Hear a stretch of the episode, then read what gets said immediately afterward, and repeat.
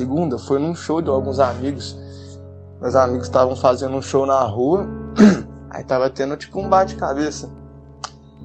Na primeira música do show, um cara tropeça em cima de mim e eu praticamente rompo o ligamento do dedo. Dá 15 minutos, meu dedo começa a ficar entre roxo, praticamente preto. E eu não queria perder o show, aí eu fui lá pro canto e fiquei só fazendo a limpeza, só a limpeza na mão. Deu questão de 15 minutos, Rodrigo. O hematoma da minha mão tinha desaparecido completamente. A dor tinha sumido uns 90% e eu consegui esperar tranquilinho. Aí acabou o show, fui pro hospital.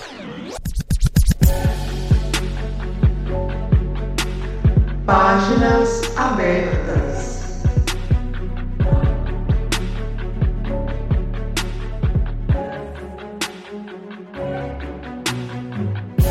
Páginas abertas, hoje, episódio número 10 Técnicas de manipulação energética, que originalmente era para ser um episódio sobre reiki.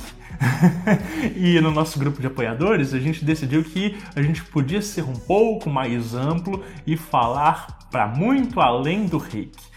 É, eu vou deixar a galera chegar, porque a Raquel falou que eu já começo muito apressado, que eu vou atropelando tudo e que as pessoas elas chegam cinco minutos atrasadas e já é, e, e, já estamos no meio do papo. Então eu vou deixar as pessoas chegarem. Mas é, Importante dizer o seguinte, o Páginas Abertas ele acontece mensalmente, né? Ele é um projeto dentro do podcast Diário Mágico. É, o Diário Mágico ele tem dois episódios mensais, ele é quinzenal, e a gente tem, é, então, essa, essa live uma vez por mês, sempre na primeira sexta-feira do mês.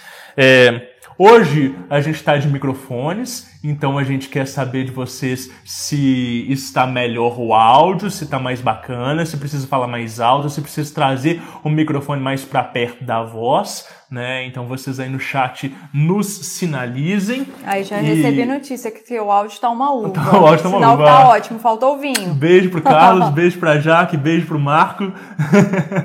Lindões. É... Tá, e se o Páginas Abertas acontece uma vez por mês, daqui um mês, então, a gente teria é, né, o nosso Páginas Abertas no dia 1 de abril, né? Seria o dia da mentira, seria, um, um seria uma data maravilhosa para a gente fazer o Páginas Abertas, mas especificamente no próximo mês a gente vai fazer o Páginas Abertas no dia 8 de abril, né? Também uma sexta-feira, às 8 horas da noite. Ah, Rodrigo, por que, que a gente não vai fazer no dia 1 Porque o Rodrigo vai dar curso de reiki presencial aqui em Belo Horizonte, né? No dia é, 3? Acho que é. No dia 3, no sábado, então no dia 2. Não, eu vou dar o curso no dia 2, então no dia 1, um, na sexta-feira, eu vou estar tá me preparando e não vou dar conta de fazer né, o páginas abertas. Então, Inclusive, no... se você for de BH e quiser participar, as inscrições estão abertas. Sim, exatamente, maravilhoso. Se você não for de BH e quiser vir para cá como a galera faz normalmente, também, né, vai ser uma ótima oportunidade de a gente se conhecer. É, bom, mas eu falei do próximo Páginas Abertas, eu não falei o tema dele. E o tema dele foi me revelado hoje, como costuma ser quando ele não é definido lá no nosso grupo de apoiadores. Né? O tema do nosso pra, próximo Páginas Abertas é sobre rituais né, e práticas diárias. Então a gente vai falar sobre sadhana, a gente vai falar sobre pessoas que organizam uma rotina de treinamento. Então a gente vai falar de treinamentos mágicos, né? A gente vai falar sobre mantras, a gente vai falar sobre práticas meditativas, a gente vai falar sobre tudo aquilo que, feito com certa constância, é, né, traz resultados diferenciados tá? E então, se você tiver relatos sobre as suas práticas diárias, né, e muito provavelmente esse tema nosso ele vai se vai se correlacionar, né, com, com, com o próximo tema, como a gente já vem fazendo. Então vocês podem mandar pra gente, né? E vocês mandam por onde? No WhatsApp, né, por áudio, no DDD 31 97537 5123 ou então vocês podem também mandar por texto no contato arroba diariomágico.com.br, tá? É, são os nossos dois canais que vocês podem falar conosco e a gente vai avaliar. Lembrando que os áudios eles devem ter 5 minutos, né? Nessa edição a gente tem apenas um relato que ultrapassa um pouco os 5 minutos, mas mesmo assim né, é bem comedido, então é legal ver que a galera tá se formatando, tá se formando nisso aí. Eu tenho mais uma coisa para dizer. É, Uh, como a gente mudou né, esse áudio, né, esse tema desse Páginas Abertas, que antes ia ser rei, que agora é técnica de manipulação energética, é, eu tenho que dizer para vocês que aí na descrição do vídeo, logo na descrição da live, tem o link do episódio do Vortex sobre reiki, que eu praticamente uso o gelo, né, o meu co-host, como um cobaia, contando para ele desde a história do reiki até aspectos muito mais elaborados. Então, assim, escutou essa live, escutou esse episódio, Gostou? Ah, quero saber mais sobre reiki especificamente. Então vou lá no Vortex, que o Rodrigo dá uma aula, né? Inclusive é um dos materiais que eu passo para os meus alunos de reiki, sejam eles presenciais ou à distância, é, né? E aí vocês podem saber mais e se informar mais, né? O Vortex é o, o, o vovô do Diário Mágico, né? E, e, e que lá a gente também deixa algumas coisas tá? É, outra coisa, pessoal que está no chat. Neste programa especificamente, é muito importante que vocês perguntem, tá? É, o tema de técnicas é, de manipulação energética é uma das minhas praias, é um dos pontos favoritos. Então, assim, eu tenho conteúdo para falar por mais 40 horas seguidas sem, sem molhar a boca, né? É, é, então, conforme vocês forem fazendo as perguntas, a gente vai direcionando essa live. Claro que eu fiz um roteiro, como eu sempre faço. Claro que eu tenho um monte de, é, de relatos de pessoas para passar para vocês, mas as perguntas de vocês vão dando direcionamento. A Raquel e o Lucas, maravilhoso, estão aí nos auxiliando, como sempre. Beijão pro Lucas e beijão também pro Gabriel, que faz as nossas capas, dois maravilhosos. Tá? E outro ponto que é importante, Sim. a gente escuta todos os áudios que vocês mandam Sim. em relatos. Mais tá? uma vez. É, exatamente. Então, assim, se o seu não entrou, não fique triste, porque a gente tem que fazer uma seleção e tudo, mas a gente escuta todos. E são todos interessantes. Cada um tem seu quê, né? Às vezes, vocês mandam um áudio pra gente, a gente escuta, mas não consegue responder na hora. Às vezes é a Raquel que ouve, ela que me manda, olha, tem que responder tal e tal pessoa, a gente não consegue responder ele na hora. Mas depois, quando eu chego em casa, eu vou escutar. Depois, também no dia de montar o roteiro, a gente vai escutar de novo, vai fazer essa curadoria. Alguns eu deixo de surpresa para Raquel escutar na hora da live, né? E outros, é, né? A gente já seleciona e coloca tudo, tá? É, Hoje eu vou fazer um pouquinho diferente. Antes, em vez de eu abrir já com um relato, eu vou fazer uma introdução sobre o tema, que vai ser importante, para aí sim lançar o primeiro relato da noite e aí depois a gente segue normalmente, tá? Então, é, eu quero começar com uma frase muito clichê. Talvez a gente já tenha falado dela aqui em outros programas, né? Mas eu vou começar com a seguinte frase: Tudo é energia. Né? Beleza, a gente escuta isso né, em propaganda de coach quântico, né, é, nessas diversas propagandas, em sites espiritualistas em geral e etc e tal. Mas os clichês, eles têm os porquês deles, né? Então, o que, que significa essa frase, né, de que tudo é energia? Né? Significa que a matéria também é energia condensada e que, sendo assim, né, os objetos, eles também possuem uma aura, eles também possuem um campo energético, né? E esse campo energético, ele pode ser atuado.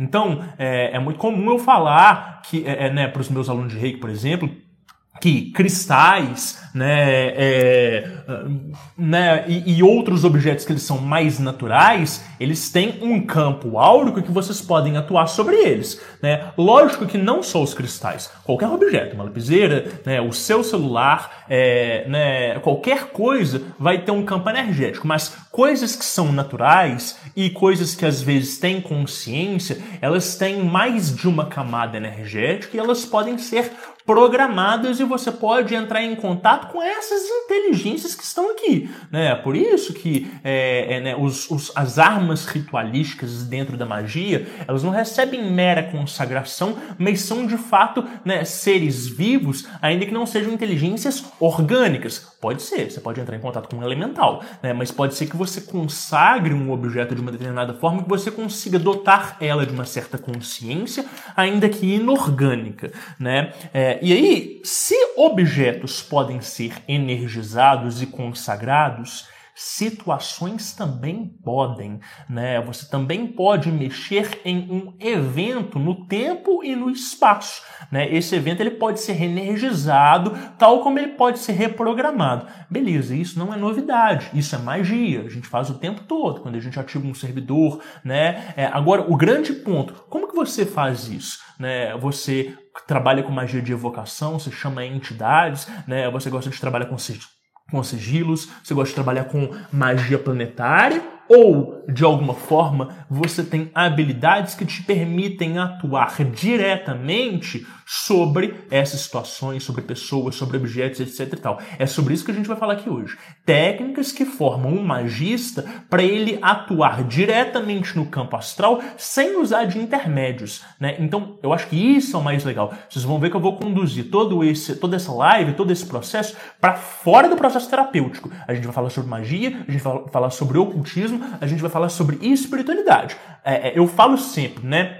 É, eu me apresento como terapeuta holístico, como terapeuta energético, é, mas eu acho que né, isso é, é, é, muito aquém do que, que eu faço. Né? Eu, eu falo que o meu trabalho é apresentar as pessoas para para os guias dela, para os mentores dela, para as egrégoras que fazem sentido para elas e a partir daí elas podem trabalhar com o potencial pleno delas. Eu vou mostrar por que, que é muito mais fácil direcionar pessoas que elas já têm algum tipo de formação em alguma técnica, porque o canal de luz delas vai estar aberto, os guias dela vão se aproximando conforme elas recebem essas iniciações e essas formações fazem com que qualquer outro tipo de prática ritualística, né, qualquer outro tipo de prática mágica seja muito mais potente, muito mais forte, tá? Então, quando a gente fala né, de técnicas de manipulação de energia, a gente está falando de projetar a nossa energia. E a gente já usou uma fórmula que eu gosto muito de falar aqui, né, que eu gosto muito de falar em qualquer live que eu sou convidado, que eu falo que magia é a soma de intenção e vontade. Intenção ela delineia, ela define, ela direciona, né? A intenção, ela é muito intelectualizada, né? A vontade, ela executa, ela concretiza, ela estabelece, né? É, e aí, essa força de vontade é o que, que se projeta. Quando a gente está falando de vontade pessoal, né, que a gente está falando, ó, nosso último tema, né, magnetismo pessoal, a gente está falando de prana, a gente está falando de ki, né, a gente está falando dessa energia que a gente coloca nas coisas. E quando a gente está falando é, né, dessa, daquela verdadeira vontade, né, da, de, de executar um propósito maior, aí a gente vai falar de ki cósmico, né? A gente vai falar de uma energia que ela é diferente da nossa energia pessoal. A gente consegue empregar ela e que ela não está passando da gente para o objeto, para a situação, né? Para a pessoa, né? Mas que ela passa através da gente, né? De uma fonte primordial. Então nós nos tornamos canais, tá? Então, é, há três modos de projeção de energia, né? A projeção da nossa energia pessoal, que a gente fala do nosso ki pessoal, esse magnetismo que a gente fa falou, né? A projeção de energias externas, que elas podem ser de fontes múltiplas, então às vezes as pessoas tiram energia de algum elemento, né, para projetar, né? E um, uma terceira categoria que é essa projeção de energia divina, né? Esse ki cósmico, né? Então a gente vai ver um pouco mais sobre essas diversas qualidades de energia mais para frente. É, eu vou começar com o primeiro relato. É, então, vamos lá.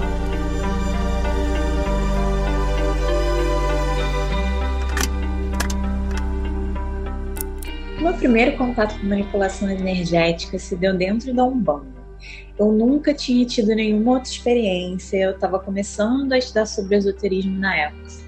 Logo que eu comecei a frequentar o terreiro onde eu trabalhei, e é onde a minha mãe trabalhava há décadas, um preto velho disse para mim que eu tinha mediunidade de cura para desenvolver.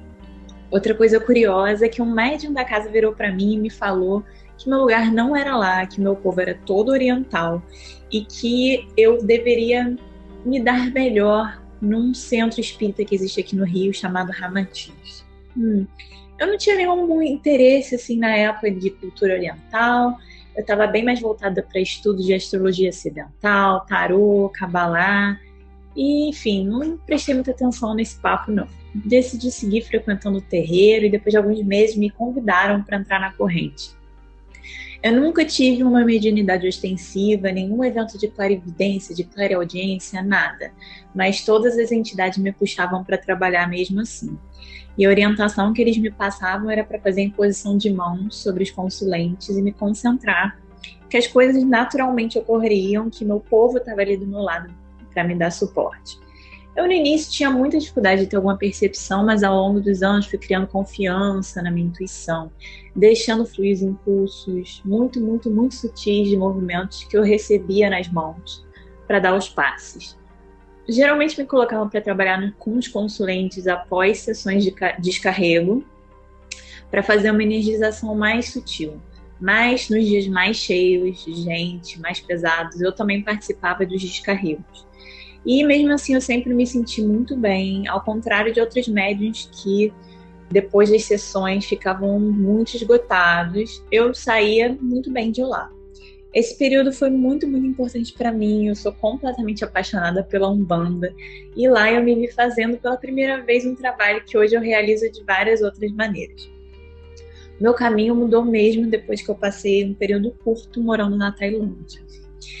Então, né, foi um súbito interesse que apareceu e na época eu trabalhava remotamente, então eu tinha essa flexibilidade. Lá eu estudei vivenciei muito do budismo Theravada e me apaixonei pelo modo de pensar oriental. Voltando para o Brasil, em menos de uma semana de colocar o pé em casa, eu caí de paraquedas num curso de Reiki e um mês depois eu comecei a minha formação em acupuntura. Hoje eu me dedico ao ensino de reiki, eu também trabalho com medicina tradicional chinesa. E lá atrás eu achei graça do médium me avisando que meu povo era oriental. Quem diria, né? Logo que eu dei de cara com reiki, eu não achei nada demais, porque era praticamente aquilo que eu já fazia no terreiro, só que com outro nome.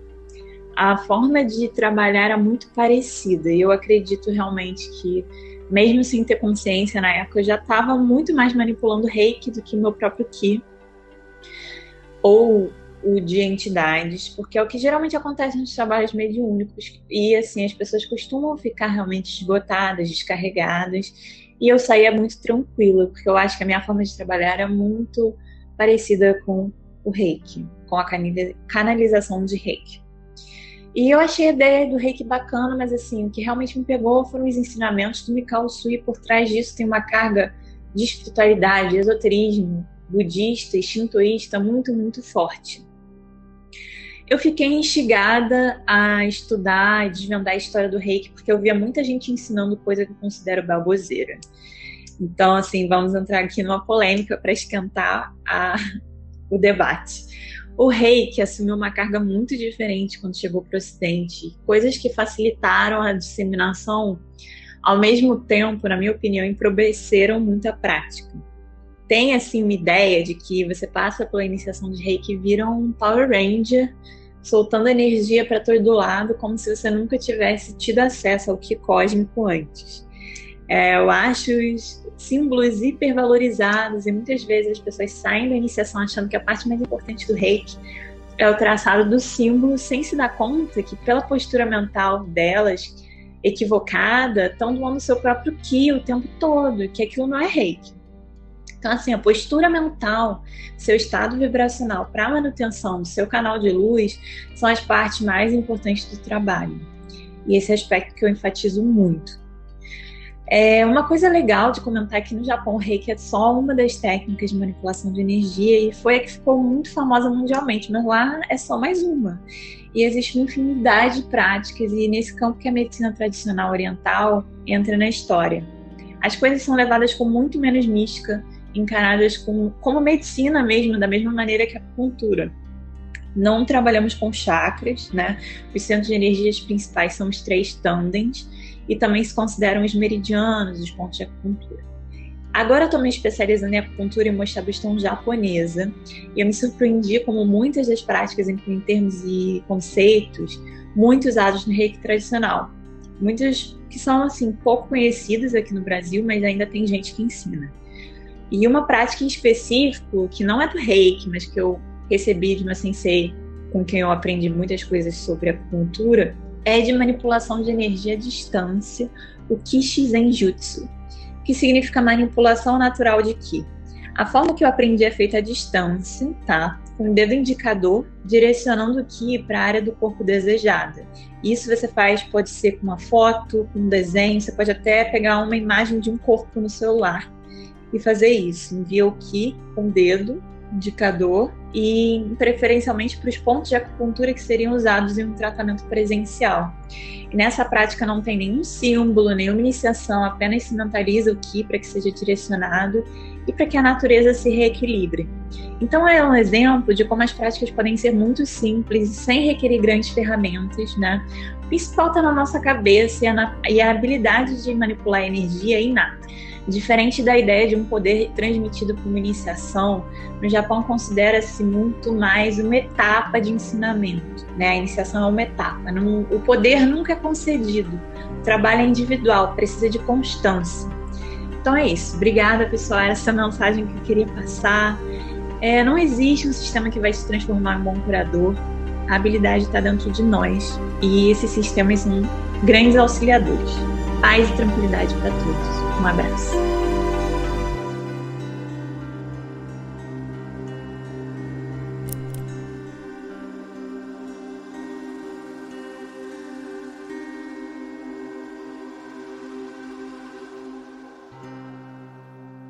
Muito legal, eu adorei a parte do Power Ranger. Porque realmente, quando eu fui iniciada, eu achei que ia ser um pá.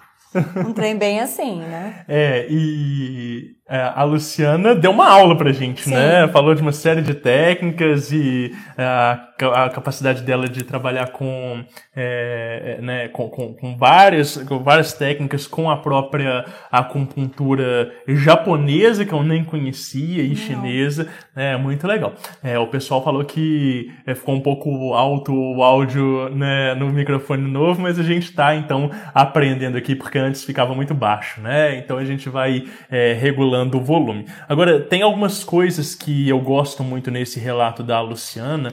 É, né, a primeira delas é que ela fala que. Uh, os símbolos eles são superestimados, eu concordo absolutamente. Reiki tem muito mais a ver com postura do que com né, uma técnica específica. Eu falo muito isso no curso. Logo no primeiro curso eu já ensino as pessoas a aplicar o Reiki sem os símbolos. Lógico que eu peço para que as pessoas utilizem o processo todo tradicional, mas eu acho muito importante é, ensinar as coisas para além do dogmatismo. Tem muita gente que gosta e que precisa né, de toda aquela fonte tradicional, é, de, de, de, algo bem, né, bem pautado, e eu faço isso com material didático, mas na aula mesmo eu gosto de desconstruir isso. Né? É, a Luciana também fala uma outra coisa, que às vezes a postura mental inadequada faz com que a pessoa utilize o que pessoal delas ao invés do que cósmico, né? E é sobre isso que a gente está falando aqui.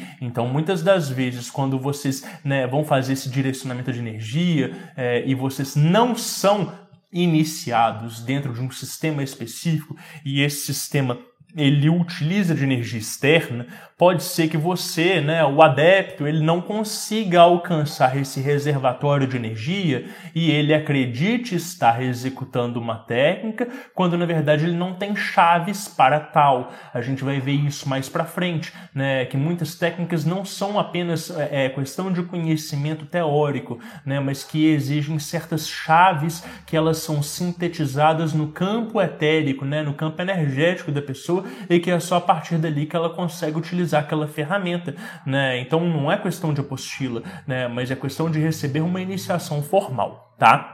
É, tem uma outra coisa no relato da Luciana que me chama atenção, quando ela fala que é, né, no Japão essas técnicas elas são tratadas menos como uma coisa mística e mais como algo de uma área de saúde, né, como medicina complementar. Aqui no Brasil a gente já tem movimentos que trazem mais para esse lado da saúde, tem outros tantos movimentos que levam para um, um, né, um ambiente mais místico. Né. Eu mesmo não sou tanto afeito a esse emprego na saúde. Eu falo que eu não sou um médium de cura, pelo menos não de cura é, de corpo físico, né? Eu sou muito mais uma pessoa que organiza a, a, as outras pessoas em níveis muito mais sutis. Então, não sei usar reiki para curar é, é, né, coisas muito complexas, não é a minha área. Né? Já, já tive muitos resultados surpreendentes, miraculosos, mas não é a área que eu gosto de trabalhar. Né? E, e eu vejo que isso vai muito na contramão do que as pessoas esperam. É, por último, né, tem uma frase que a Luciana fala que o poder não é concedido, né, é um trabalho individual e constante. Né? Isso aqui já encaixa com o nosso tema do próximo Páginas Abertas, quando a gente for falar né, é, é, é, de, de práticas diárias, né, de técnicas constantes de sadhana, né, a gente vai ver é, é, o quanto que isso faz diferença na hora de aquisição de poder. A gente falou muito disso, né, quando a gente falou de magnetismo pessoal na live passada, de que determinação e foco né, constituem poder, mas agora a gente vai falar a nível de de poderes práticos mesmo, né? Da prática diária, como que isso constrói o corpo de energia do adepto. Bom, é, uma coisa que me chama a atenção no relato da Luciana é o seguinte: é, é, os, os guias, né, eles dão direcionamento sobre os nossos caminhos, tá? O que, que isso significa? Quando ela vai lá na casa de Umbanda e os guias falam para ela que ela tem que se especializar em técnicas orientais, é, né, e ela acha graça disso, e depois no próprio relato dela ela volta e fala assim: Nossa, agora que eu tô vendo que eu fui né, sintonizado e que as coisas fizeram sentido. Né? Os nossos guias, eles sempre fazem isso, gente. Então vocês têm que prestar atenção porque as pessoas elas têm afinidade com egrégoras tá? É, isso é natural. E aí, se alguma coisa te chamar a atenção, né, é, inconscientemente ou involuntariamente, então invista naquilo dali, né? Eu acho que isso já vai contemplar uma das perguntas que a gente vai ter aí no chat. Daqui a pouco você faz ela, uhum. né, formalmente. Mas o ponto que eu quero trazer aqui, né, é que é, os indivíduos muitas vezes eles se identificam com é, é, certos sistemas, certos caminhos, certos egregores que eles não sabem o porquê, que inconscientemente eles são levados para aquilo dali.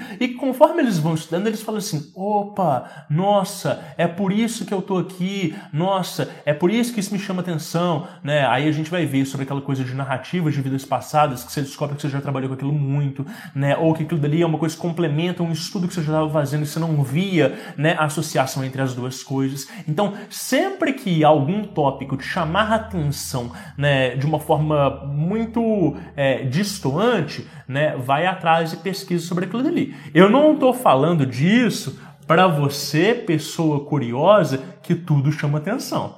Né? O seu movimento ele tem que ser o contrário. Se tudo que você escuta que é novo, né, você quer descobrir, você quer se aprofundar e etc e tal, aí você precisa fazer um outro exercício. Porque existem essas pessoas que tudo chama atenção. Né? E existem pessoas que algumas coisas específicas chamam atenção.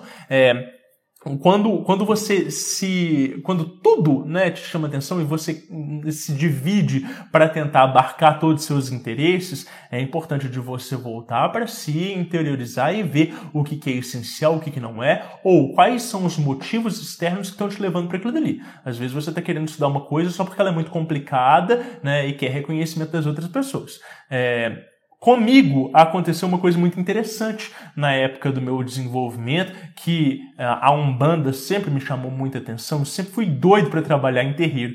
E os meus mentores eles chegaram para mim e falaram assim: seu lugar não é na Umbanda, seu lugar é com a grande fraternidade branca. E na época eu torcia o nariz para isso, achava uma egrégora que era palhaçada, achava que era misticismo, esquizoteria. Você lembra disso, né? Sim. Eu sou uma pessoa muito teimosa. Muito, muito. Então, assim, eu apanhei muitas vezes até eu entender que meu lugar não era no terreiro, né? E ainda hoje os meus guias voltam naquela situação para falar assim: tá vendo por que, que não era para você desenvolver ali? Tá vendo por que, que não era para você fazer isso e tudo, né? Então, assim, é, os nossos mentores eles nos dão um direcionamento sobre é, quais as egrégoras que a gente precisa ir. Às vezes isso acontece tipo de forma natural espontânea. Ah, eu não tenho acesso aos meus mentores, mas eu tenho uma intuição que é para eu estudar isso, escutar isso, assistir tal live, né? É, é, é, interagir com tal pessoa, né? Perguntar sobre fulano, sobre é, o, o, curso que ele dá, né? Então, os nossos mentores vão nos direcionando. E aí, gente,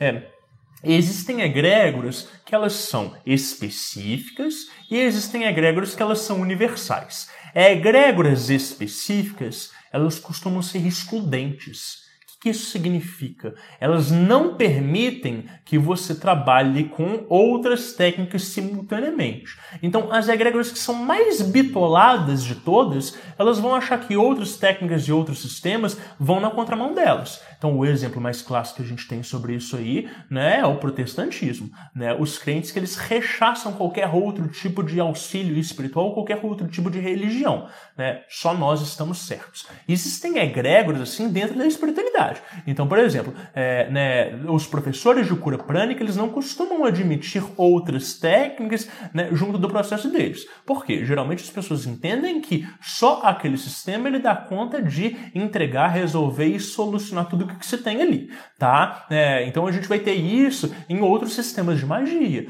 né? Às vezes isso é bom, né? Então, por exemplo, o pessoal lá da acupuntura né? é um pessoal que costuma trabalhar só com acupuntura para ter método científico para conseguir demonstrar que sim, aquela técnica ela consegue auxiliar e ela pode ser reconhecida pela medicina. Ótimo, legal. Se a gente está buscando algo em prol da técnica, beleza. Se a gente está buscando resultado em casos individuais, pode ser interessante combinar técnicas. E aí a gente vai falar de egrégoras que elas são universais, ou seja, elas são inclusivas, elas permitem combinações, permitem que mais coisas trabalhem em conjunto para a gente alcançar resultados, né?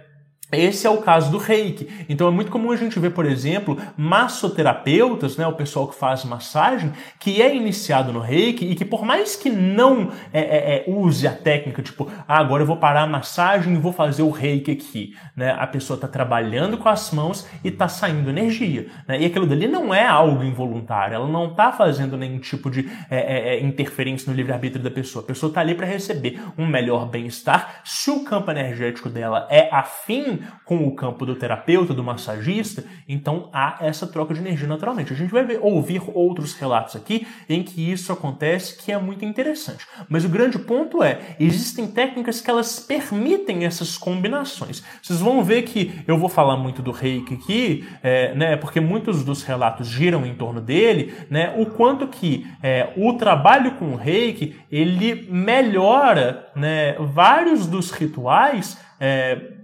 cotidianos. Então, assim, o ritual menor do anagrama, o ritual do pilar do meio, né, essas coisas todas que vocês têm acesso aqui no meu canal e que eu falo sempre, né, vocês vão ver como que é, o reiki ele vai é, potencializando essas energias. E se o reiki faz isso, outras tantas técnicas de energia também fazem isso. Porque no final das contas, igual a Luciana disse no relato dela, é prática, é abrir o chakra da mão. Né? A gente vai falar de abrir o nosso canal de luz, a gente vai falar de potencializar a nossa coroa, a gente vai falar dessa nossa capacidade de reter energia. Então, se a gente trabalha todo o nosso, campo energético, é Qualquer atividade que exija projeção de energia também vai ser afetada, tá? É, quando a gente está falando de trabalhar com o que, né? A gente está falando de trabalhar com o seu montante de energia. A gente está falando de trabalhar com a sua capacidade de carga, com os seus objetivos, tá? Então, quando você está trabalhando com a sua energia pessoal,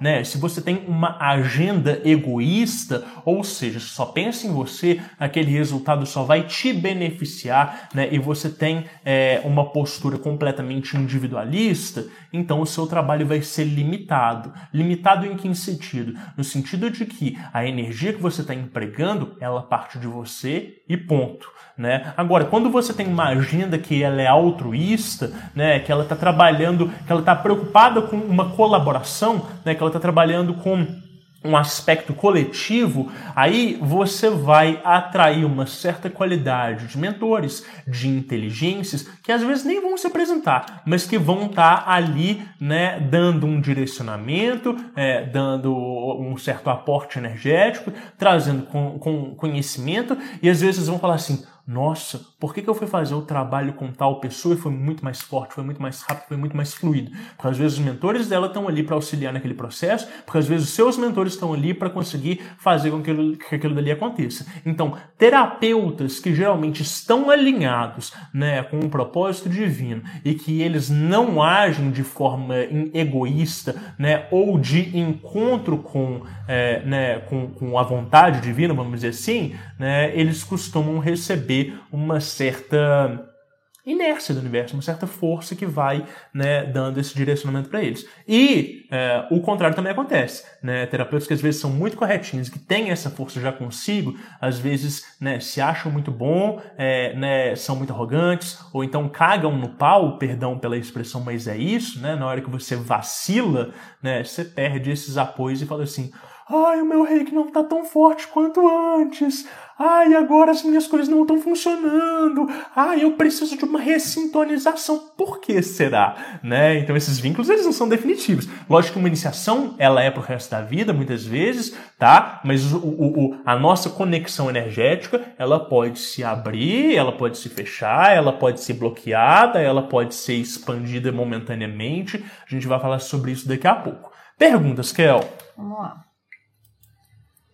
A Jéssica, uhum. é, é a quantidade de uma, de uma parte que você falou. Legal. Mas ela colocou assim: ah. o fato de você ter uma afinidade com determinada prática energética está relacionado a questões de, vidas, de relações passadas?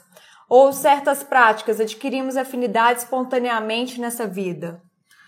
É, os dois acontecem. Então, certas afinidades elas estão sim associadas com vidas passadas, né? Ou às vezes, igual eu falei, você já tem uma afinidade com um certo sistema, o outro sistema tem tudo a ver, eles estão correlacionados, mas você não sabe dessa correlação, né? Depois que você vai estudar, que você vai aprofundar, você vai falar assim: "Ah, entendi por que, que vem essa afinidade".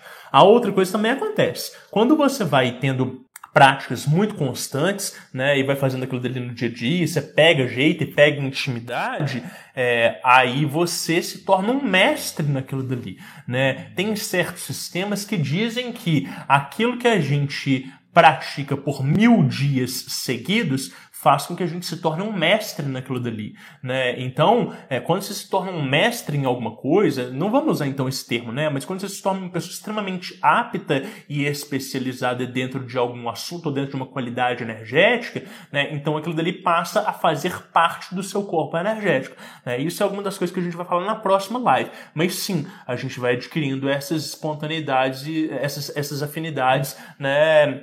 A partir da prática constante, tá?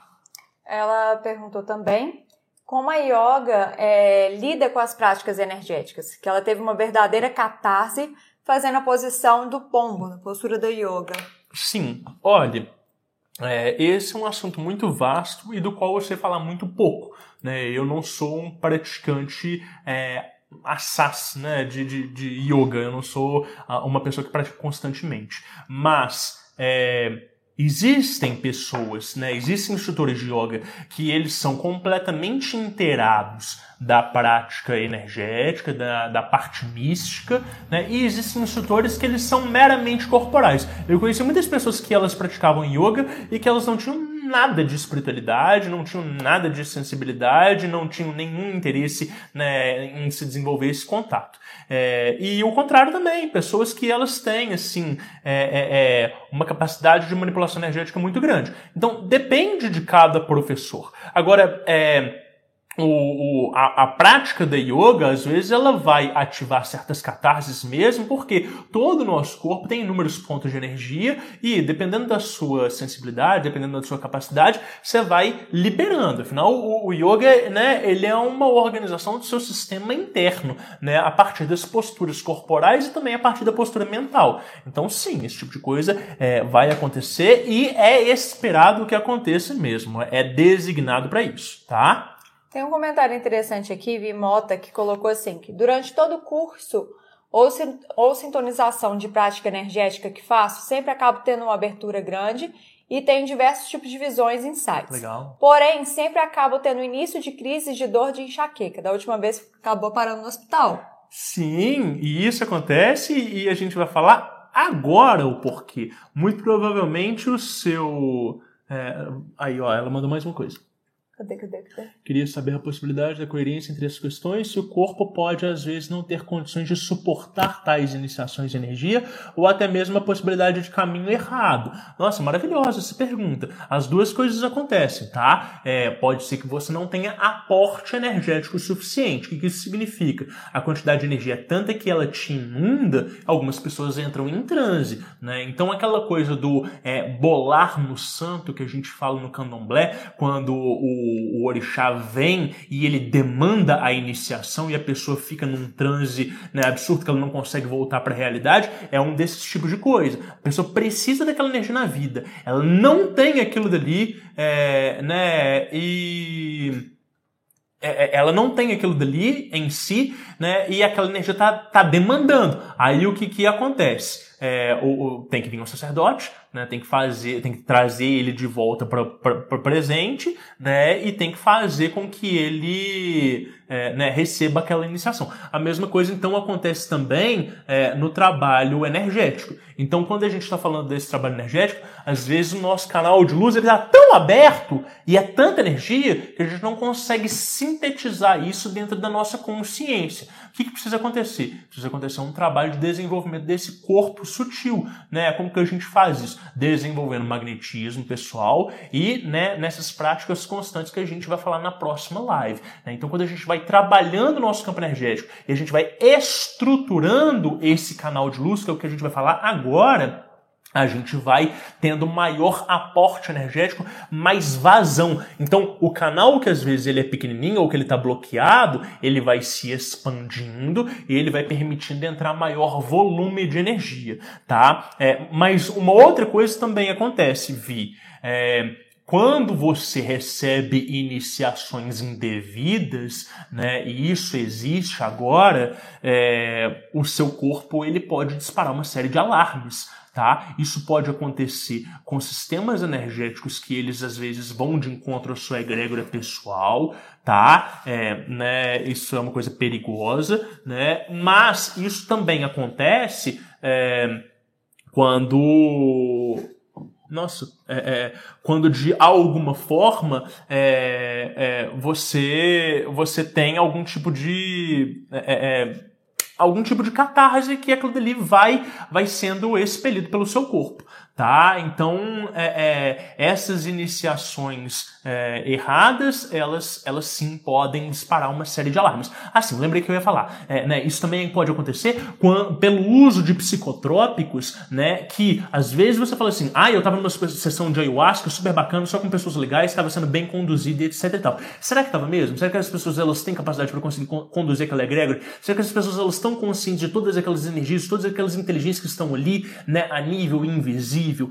né? Porque muitas vezes as pessoas elas estão ali num super astral, tocando mantras, achando que as coisas estão maravilhosas, e aí o fulaninho que está ali não volta, tem uma crise psicótica, vai parar num consultório de um psicólogo, que ele vai, é, é, né, é, é não sabe às vezes conduzir aquela questão, ou às vezes até sabe, está de super boa vontade, mas é, a pessoa não tem né, é, ali é, a capacidade de se reconectar, tá? Então, assim, é, essas crises psicóticas, elas também podem advir né, de, de, de, usos indevidos. Então, essas são algumas das explicações, mas o principal, Vi, é, é nisso que a gente vai falar agora sobre canal de luz. Tem mais alguns comentários?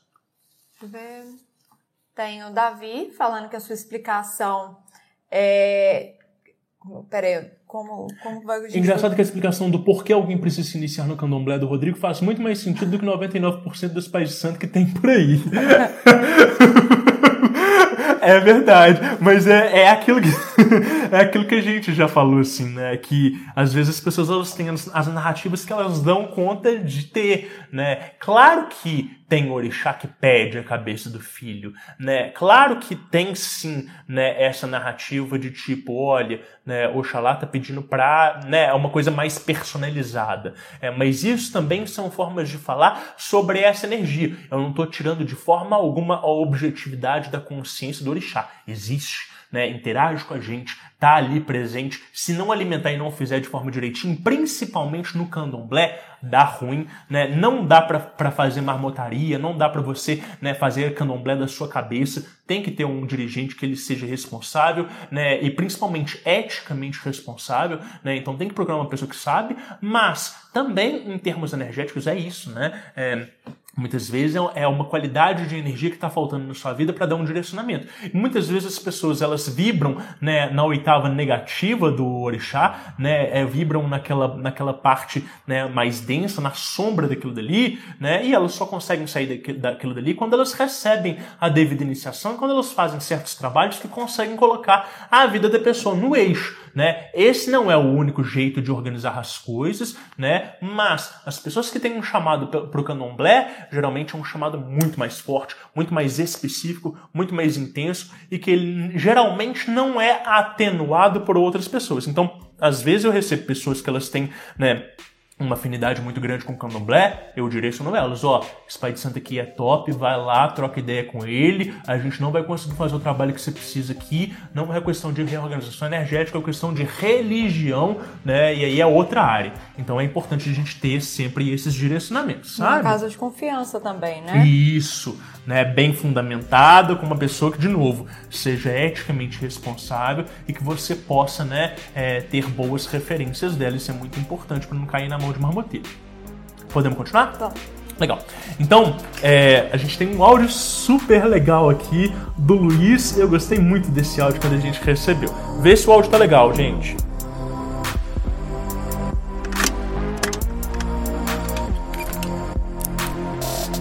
Fala Rodrigo, fala galera do Diário Mágico. Então, fazem quase duas semanas da minha iniciação, né? Foi uma experiência muito bacana, uma energia muito forte, foi muito legal mesmo. E depois da iniciação, na semana seguinte, eu fui sentindo que a energia que estava saindo das minhas mãos foi diminuindo, enquanto alguns dos colegas que se iniciaram comigo diziam que sentiam a energia cada vez mais forte. E a minha estava saindo quando eu ia praticar mesmo. E aí eu comecei a me questionar, né? Se eu precisava praticar mais, se tinha alguma coisa que eu não estava usando direito. Mas beleza. Como enquanto eu estava aplicando eu sentia que estava funcionando, eu desencanei. Falei, ah, tá funcionando, beleza, vida que segue. Até que essa semana eu fui fazer o Evangelho no Lar, que apesar de nem ser tão conectado mais assim com a egregora espírita, mesmo assim, para mim é uma ferramenta muito boa para me conectar com meu mentor.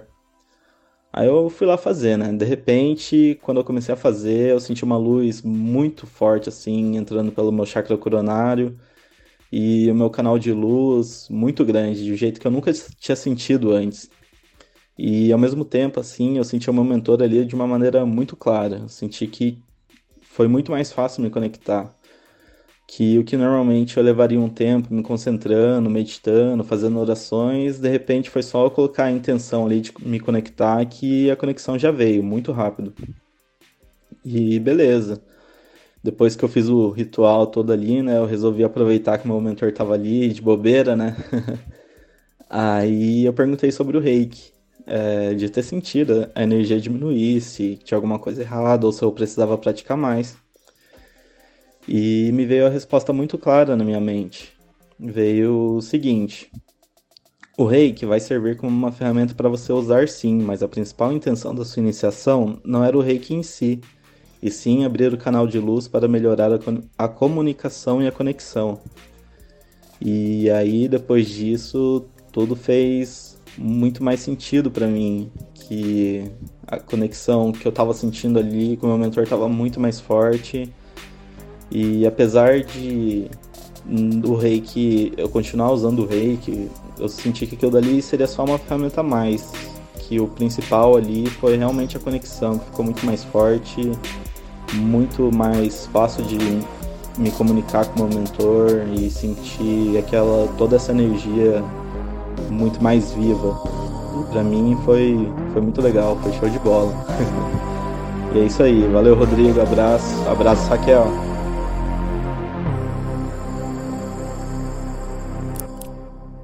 Legal demais. O bom é que essa prática fez um boom, boom né? Na, na questão dele toda. Eu achei ótimo isso. Muito embora a Luciana tenha falado que o reiki não te torna super saiyajin, né? Nesse caso, tornou. Mas o Luiz é uma pessoa que já tem uma prática prévia, que já tem um mentor próximo, que ele já faz evangelho no lar, que algumas pessoas às vezes podem até torcer o nariz para isso, mas que é uma prática muito importante, que vai estabilizar não só a energia da casa dele, mas que vai conectar os mentores dele e trazer para próximo. Ou seja, o canal de luz dele já trabalha de forma indireta, né? Não existe aproximação de mentores mentores com canal de luz fechado. Não existe isso. O canal de luz tem que estar aberto. Ah, os meus mentores estão distantes. Ah, não consigo contato. Ah, não escuto ninguém. Se olhar o canal de luz da pessoa, tá, tá fechado aquele bloqueio, né? O chakra coronário dela tá tão fechado que ela tá tendo até dor de cabeça, tá tendo dificuldade para dormir, né? E aí, na hora que você organiza aquilo dali e ali em canal de luz, as coisas todas acontecem. E foi isso que aconteceu com ele às vezes, no dia a dia da pessoa, é, ela passa por certas situações que é, interferem ou afligem o campo energético dela e vão interferir no canal de luz. Quando ele vai fazer o evangelho no lar, que o mentor chega junto, mentor, pum, desce uma carga de energia, é como se ele desse né, uma, uma bombeada na descarga e aí o cano desce todo. E é isso que aconteceu. Então, todas as vezes que ele for fazer evangelho no lar, o mentor dele vai colar junto e vai fazer aquilo dali. Por quê? Porque é, é interessante para o próprio mentor dele que o canal de luz dele esteja devidamente estruturado. Porque é através daquilo dali que ele se conecta, através daquilo dali que fica confortável. É como se tivesse uma plata... o canal de luz, gente, é como se fosse uma plataforma. E os seus mentores eles estão pisando nessa plataforma. Se ele é fininho, se ele é, é, é instável, se ele de alguma forma, né, não está bem estruturado, é como se o mentor ele estivesse pisando na corda, corda bamba. Ele tem que fazer malabarismo. Então ele vai vir rapidinho, vai falar uma coisa, vai se desconectar e vai embora. Por isso tem gente que escuta o mentor muito longe, uma voz muito baixa, precisa fazer toda a concentração para conseguir conectar aquilo dali. Enquanto que quando você vai fazendo esse processo, né, e esse canal de luz ele vai se estruturando, aí essas inteligências elas vão tendo aporte, de novo essa palavra, né, para conseguir se aproximar e para conseguir trabalhar junto de você, né? Vocês vão ver que eu vou falar sempre sobre canal de luz. É um dos conceitos que eu mais gosto e que eu acho mais importante, é o que eu mais trabalho né, dentro do consultório com os meus pacientes. Né? Então, é, quando o mentor dele vira e fala isso, né, ou a iniciação do reiki é muito menos pela prática, muito mais para abrir esse seu canal de luz, né, a gente está falando dessa estrutura energética de conexão. Eu falo que é uma espécie de anatomia sutil tá? É, o canal de luz ele é o prolongamento do seu chakra coronário, né, diretamente, né, paralelo com o seu corpo. Então ele se estende até o infinito para cima. E eu costumo definir esse canal de luz como o nosso nível de intimidade com Deus ai, não gosto da palavra Deus. Então, o nosso nível de intimidade com o sagrado, né? Nossa capacidade devocional através das nossas práticas, tá? É, então, esse canal de luz é também a nossa capacidade de acessar os planos superiores, né? A nossa supraconsciência, o nosso eu superior. É a partir dali que a gente trabalha. Vão haver alguns sistemas de cura que vão chamar né, esse ponto como ponto de estrela da alma. Né? Na verdade, a estrela da alma é um ponto central dentro do canal de luz, mas o canal de luz não é só a estrela da alma. Ele é o que, que liga a coroa, a estrela da alma, e a estrela da alma até as consciências superiores. E é importante dizer que quando esse ponto ele é devidamente aberto e sintonizado no, no ser humano, ele muda também a capacidade consciencial dele. Então, quando eu estou falando de supraconsciência, eu estou literalmente falando de pensar e interpretar o mundo de formas diferentes da habitual. Por isso que você que é iniciado algum tipo de técnica ou que faz algum trabalho religioso num terreiro, num centro espírita, em algum outro lugar, é, você pode perceber que a forma como você age lá, os seus hábitos, as suas posturas são muito diferentes da forma como você interage com os seus amigos, no seu trabalho, no cotidiano, porque ali, geralmente, né, se você estiver trabalhando de forma correta, você está trabalhando com essa supraconsciência, você está trabalhando com é, é, algo que o seu dia a dia ele não interfere, né? Então o canal de luz ele vai te trazer mais lucidez, inclusive o que é o certo e o que é errado. Quantas são as pessoas que é, às vezes agem de uma forma automática no dia a dia, mas que quando estão ali trabalhando em prol de outras pessoas, ou mesmo em prol de si mesmos, né, mas de forma né, mais ritualística e mais consagrada, né, elas vão ter maior é, né, capacidade de distinção do que é certo e do que é errado, ou, né, ou às vezes a capacidade de entender qual é a solução de um problema que elas estão passando. Muitas vezes, comigo mesmo, eu estou atendendo uma pessoa, a pessoa vira e me faz uma pergunta, eu viro para a pessoa e falo assim: olha, eu não sei te responder isso agora, mas me dá 20 minutos que quando eu estiver começando a fazer o trabalho prático, eu vou saber te responder isso. E não dá outra, né? Eu começo a fazer o trabalho prático, parece que aquilo dali vem para mim, às vezes é a minha consciência que fica mais lúcida, às vezes é algum mentor dela ou meu que sopra a resposta, e aí vem e eu falo. Quando não vem também, a gente fala assim, olha, desculpa, não sei o que te dizer em relação a isso, eu vou pensar, vou consultar alguma fonte, né? Mas é, esse, esse é um grande ponto, assim. Quando a gente está trabalhando nesse canal de luz, a gente está trabalhando nessa supraconsciência. E é, é muito importante, gente, que é, se a gente quer desenvolver esse canal de luz,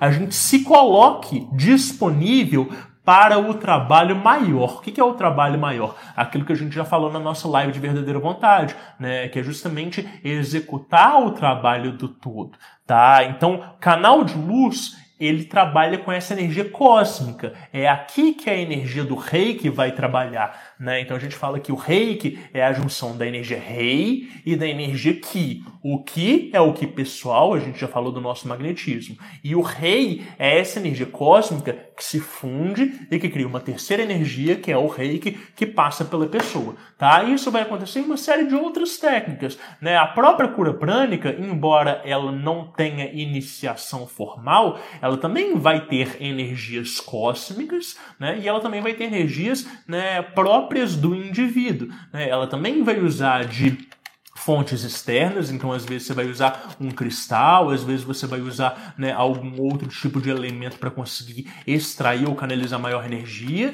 né, e você também vai ter capacidade de é, é, projetar mais energia. Além dessa energia cósmica, a gente tem outras qualidades de energia. É, então, é, é, quando a gente fala de energia telúrica, essa energia que vem do solo, né, a gente não tem exatamente um canal, mas ela vai entrar pelo nosso chakra básico. Então ela sobe pelos pés, né? Ela sobe pelas pernas, pelos joelhos, ela trava a nossa base no chão. Então muitas são as pessoas que quando passam por um tipo de iniciação energética vão sentir que os pés eles estão completamente grudados, que elas estão firmadas. Nossa, Rodrigo, é como se eu fosse uma bandeira presa no solo. Isso. Porque uma iniciação energética ela é completa, ela não vem só de cima, ela toma o corpo inteiro. Né? Então é de cima, mas é de baixo também. Né? O reiki, geralmente a gente vai sentir ele vindo de cima, mas uma pessoa que ela tem um corpo energético devidamente estável e equilibrado, também vai fazer essa conexão com o solo. E essa conexão é literal. Você projeta raízes energéticas que elas descem para baixo do pé e que elas se conectam com essa energia que dá estabilidade, que dá força,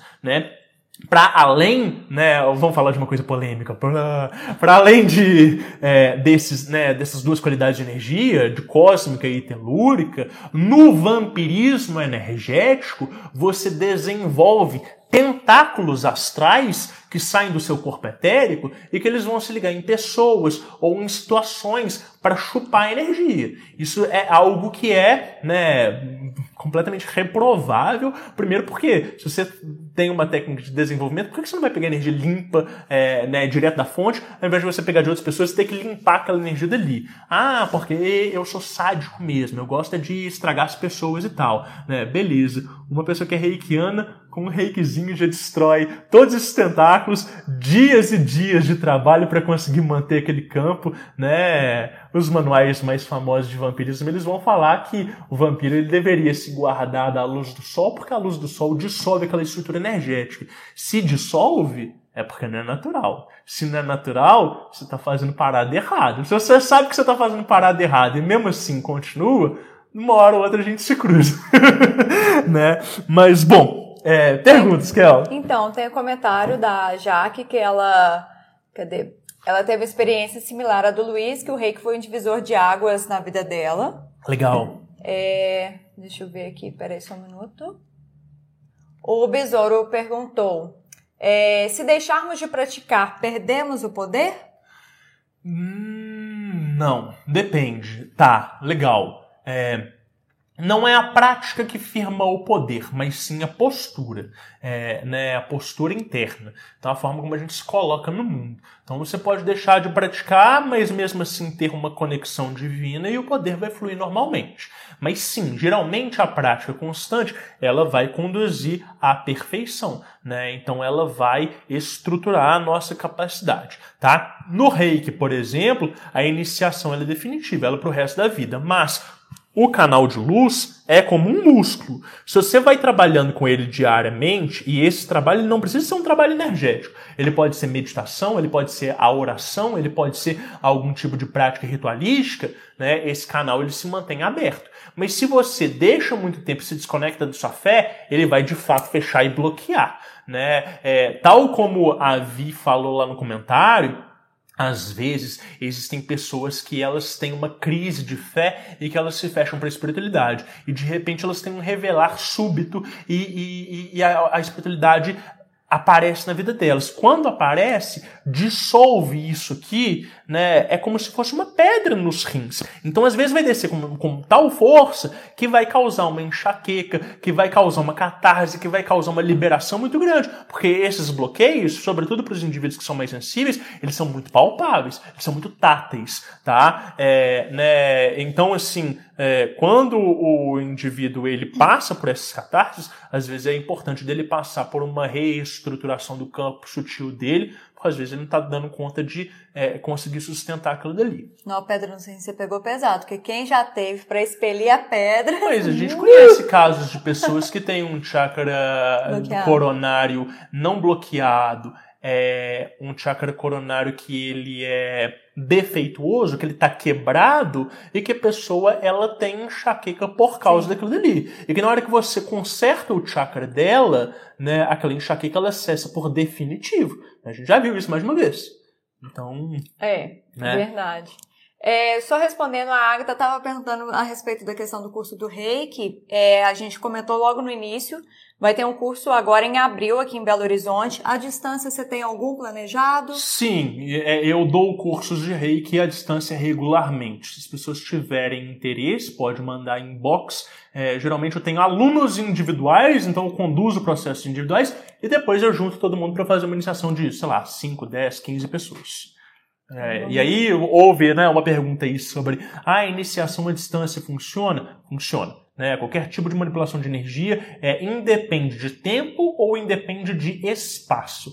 Tá? Então, energia é tão fluida como essa live. Vocês me escutam? Vocês conseguem perceber o que a gente está falando? Vocês estão aprendendo conteúdo? Né? Dependendo dos assuntos que a gente toca, cola umas inteligências aí. Ai, meu mentor colou aqui enquanto você estava falando disso e tal. Tanana, tanana. Se há reverberação de energia na hora que vocês estão assistindo uma live, imagina quando tem intenção de manipular a energia propriamente. Então, sim, é, iniciações energéticas são assim. Algumas iniciações energéticas vão exigir a presença da pessoa. Né? Eu não conheço técnicas que elas sejam né, explicitamente necessárias de serem presenciais. Com certeza deve ter em algum ponto mais tradicional, alguma ordem esotérica que a pessoa precisa de passar para algum tipo de é, né, experiência de consciência que o ambiente faz diferença, né, ou que o instrutor ele precisa preparar aquele ambiente, aquele contexto para a pessoa entrar num estado de consciência espe específico, né? É, mas em geral, quando as técnicas são mais formativas, isso é desnecessário, tá? Tem mais uma perguntas. aqui que eu acho, engra que eu acho engraçada, ah. do New Magic se há a possibilidade de uma pessoa ser vampira energética e não saber, nossa, tem demais. e é triste, é viu? Acha que é um alecrim dourado e tal, com canudinho. E, ah, olha, é, é, vamos lá. Tem duas coisas, né? Tem a pessoa que ela é, ela é vampira energética é, propositalmente e ela estuda aquilo dali, trabalha com aquilo dali, beleza. Tem a pessoa que ela pro, é, produz vampirismo de forma indireta e inconscientemente por causa de algumas posturas e hábitos mentais. Então, assim, chantagem emocional, né? Pessoas que elas são muito pessimistas, que elas precisam diminuir os outros o tempo todo, né? Pessoas que são inseguras demais e que demandam muita carga afetiva dos demais. Isso são tipos de vampirismo leve. Agora, tem pessoas que elas formam as personalidades dela em torno de uma carência existencial sistemática. E aí, sim, essas pessoas elas são vampiros energéticos, de fato com esses tentáculos, que todas as vezes elas têm que ser aceitas no grupo, elas têm que ser pertencentes e elas têm que ser o centro das atenções. Então elas monopolizam né, a atenção de todo mundo, porque quer carinho, quer ser notado, tanana, tanana, tanana, e quando sugou tudo que tinha para sugar daquilo dali, recolhe esses tentáculos, vai para a próxima etapa e estende eles de novo. Então, isso acontece sim, e como a Raquel falou, é muito triste né, e muito deplorável, tá? É, mais relatos? Não. Deixa eu ver aqui. Giovanni falou que quando ele foi alinhar os chakras, ele sentiu eles todos como rolo de linha de lã, com um monte de fiapos soltos. Hum. Depois que ele alinhou, ele percebeu que eram agulhas e já tinha sido avisado sobre o voodoo. Você pode falar sobre? Ah, isso é muito delicado. Eu não tive a experiência que ele teve, eu não sei, não posso falar. É, é, é, é a sensação dele. Essa, essa, essa coisa de sentir os chakras como linhas de lã embolados, a gente vai ter um relato sobre isso quando a gente for falar de aura de saúde, é, né, né, que é um conceito, por exemplo, da cura prânica, tá? É, pode ser que você tenha sentido de alguma forma algum tipo de demanda para você? Pode. Né? É, pode ser que seja só uma interpretação imagética e sensorial né, do seu subconsciente acerca daquilo dali? Também pode. Igual a gente fala, né? Ah, encontrei um animal negativo dentro do seu campo. Não é que tem uma forma pensamento animal ali, mas às vezes aquilo dali é uma, persona, uma representação né, de uma personalidade ou de algum tipo de arquétipo ou energia que existe em você. Então não necessariamente você precisa levar isso ao pé da letra, tá? Eu não consigo diagnosticar isso assim à distância, seria ter responsabilidade. É, eu vou pro próximo áudio que é do Arthur.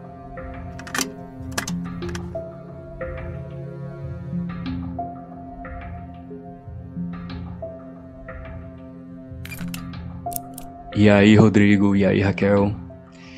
É, eu me chamo Arthur, tenho um pequeno relato para vocês a minha companheira ela estava querendo ir no centro espírita para tomar um passe.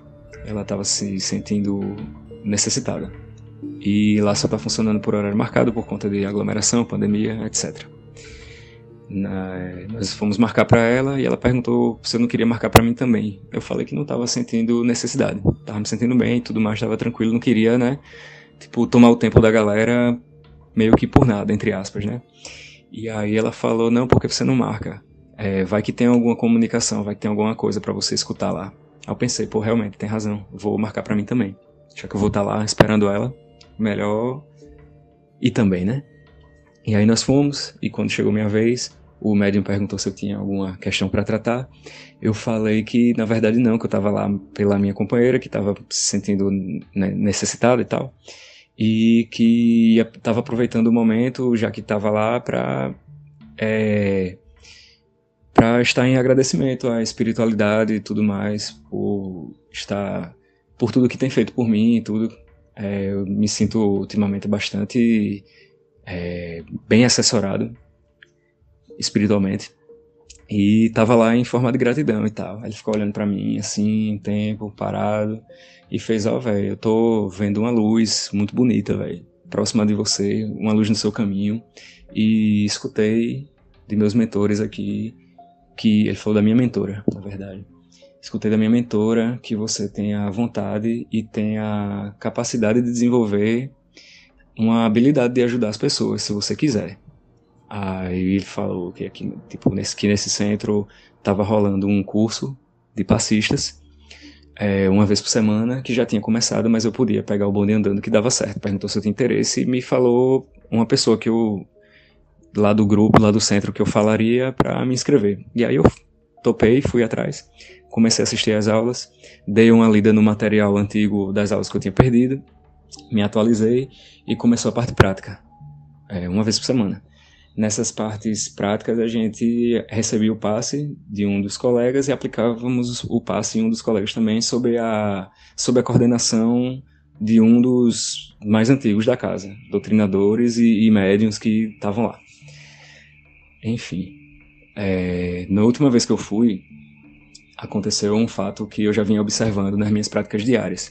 Em casa, eu faço um RMP pelas manhãs, seguido de um ritual do pilar do meio. Ao final do ritual do pilar do meio, eu percebo que a palma das minhas mãos fica bastante quente. As palmas das minhas mãos ficam bastante quentes.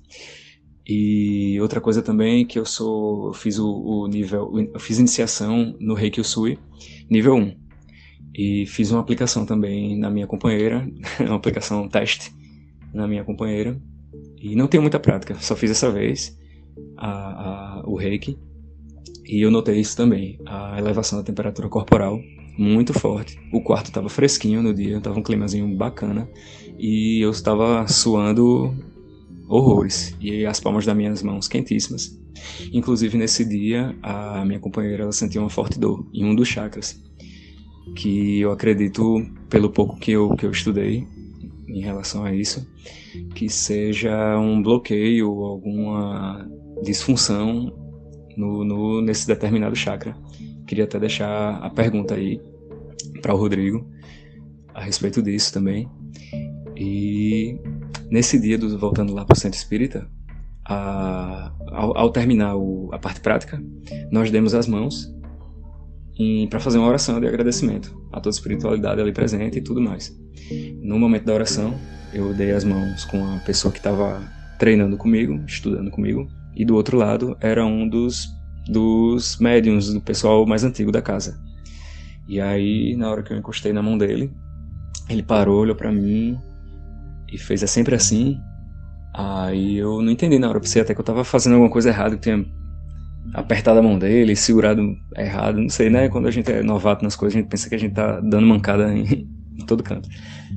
Aí eu olhei para ele assim, Xan, ele disse, não, é porque a palma da sua mão tá muito quente, é sempre assim. Aí eu fiz, ah, então, às vezes eu noto que isso acontece e tal, na hora que eu faço esses passos e tudo mais.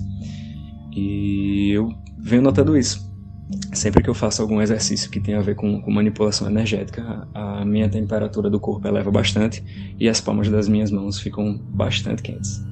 Bastante quentes mesmo. E esse é meu pequeno relato.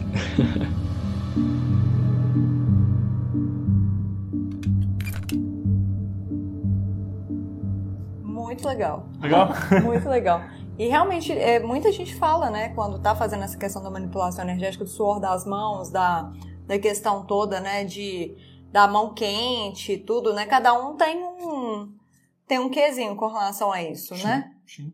É, é, é, muito comum que as pessoas sintam energia reiki muito quente. Tem algumas pessoas que não sentem tanto, que às vezes elas vão sentir né, o contrário, assim, que podem sentir frias e tudo. Sim. É, uma coisa que o Arthur fala aqui é sobre ele estar tá aplicando na companheira dele e ela sentir certa dor em certo chakra. Se isso pode indicar um bloqueio, sim, pode.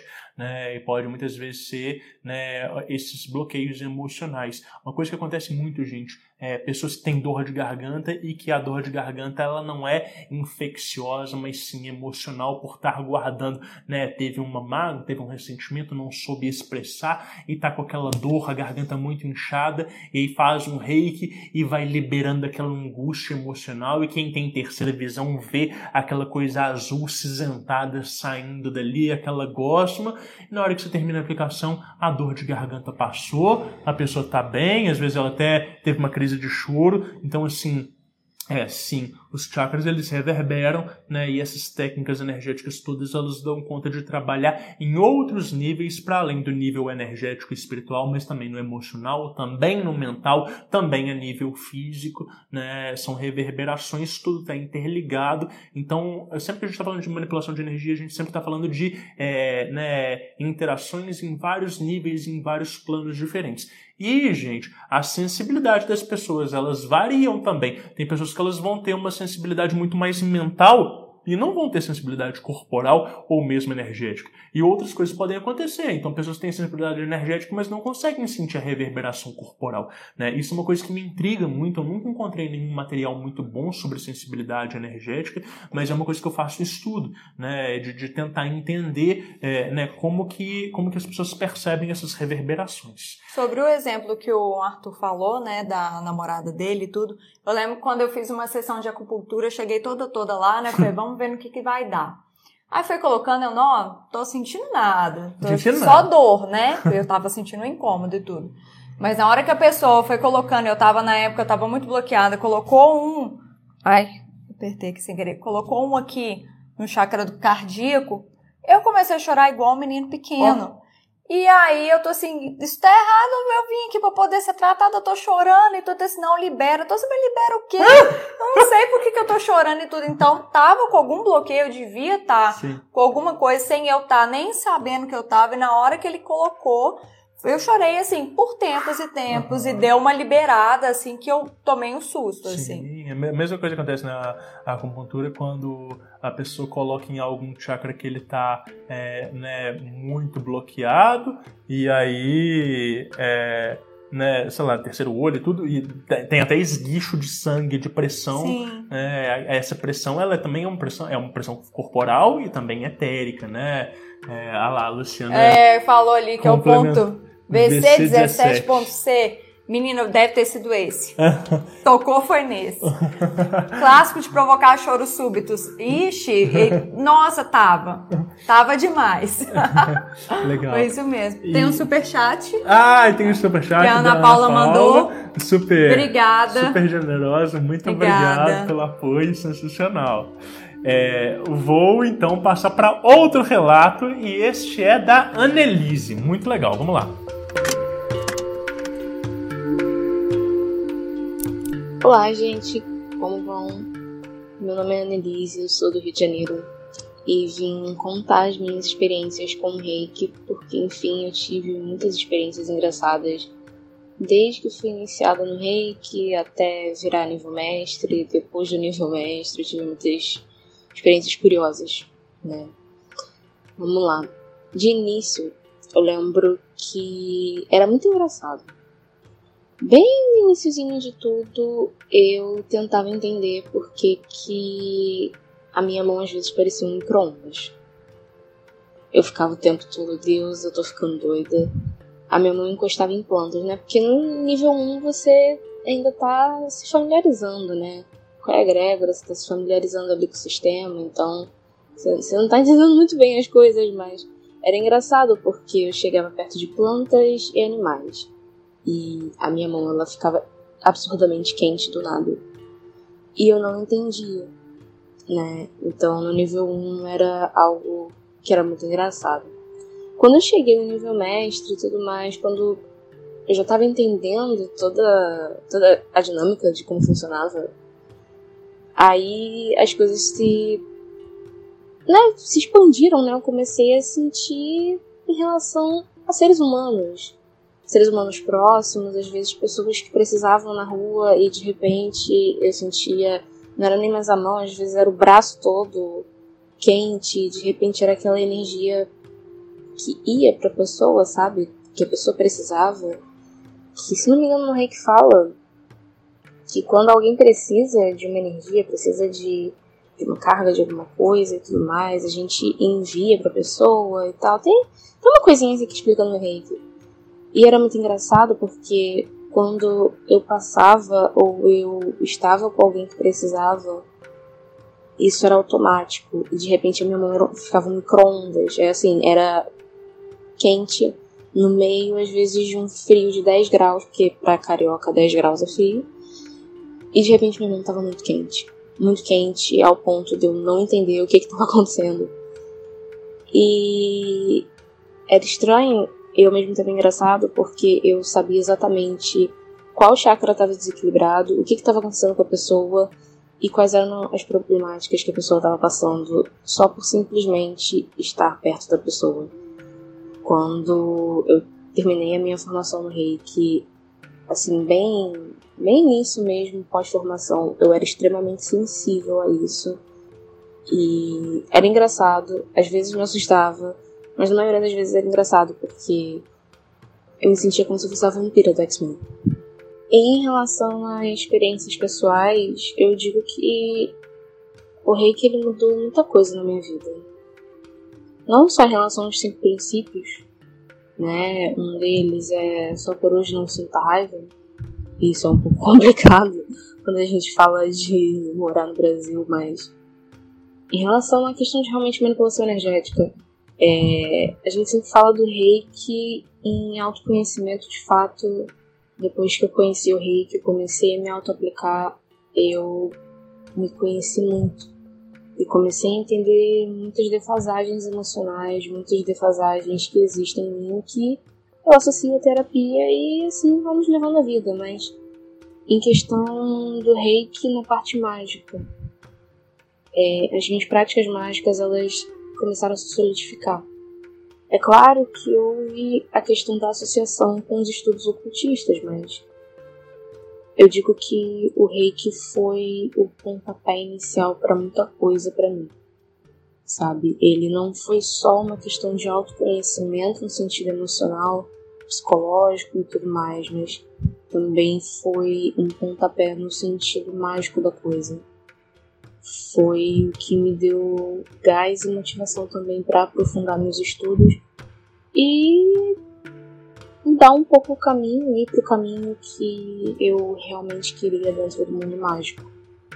O reiki pode ser realmente, e na verdade é mais voltado para uma questão terapêutica, mas o reiki também tem essa dinâmica energética dentro dele de te assentar e te trazer para um centro.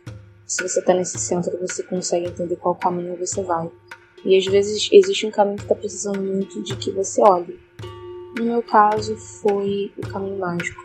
E eu achei isso muito interessante. Quando eu vivenciei e, vive, e vivencio, né? O rei que no meu dia a dia.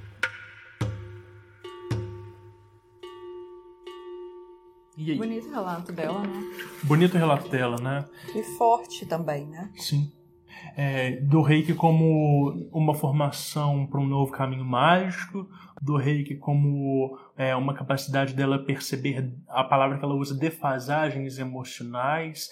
Então já mostra também que é uma pessoa que está investindo na autopercepção, né, que faz uma autoanálise, que é sincera consigo mesma, que está aberta para conseguir né, é, é, é perceber esses sinais do universo. E muitas vezes é, não é que as pessoas elas precisam de desenvolver sensibilidades ou percepções, elas só precisam estar mais abertas e serem mais honestas consigo mesmo, porque muitas são as pessoas que recebem avisos e sinais de tudo quanto é lado e não sabem ou não querem escutar. E quando você ignora um chamado, é, você fecha uma porta. E quando você vai fechando muitas portas, você não pode reclamar depois que você está sozinho ou que você não recebe ajuda.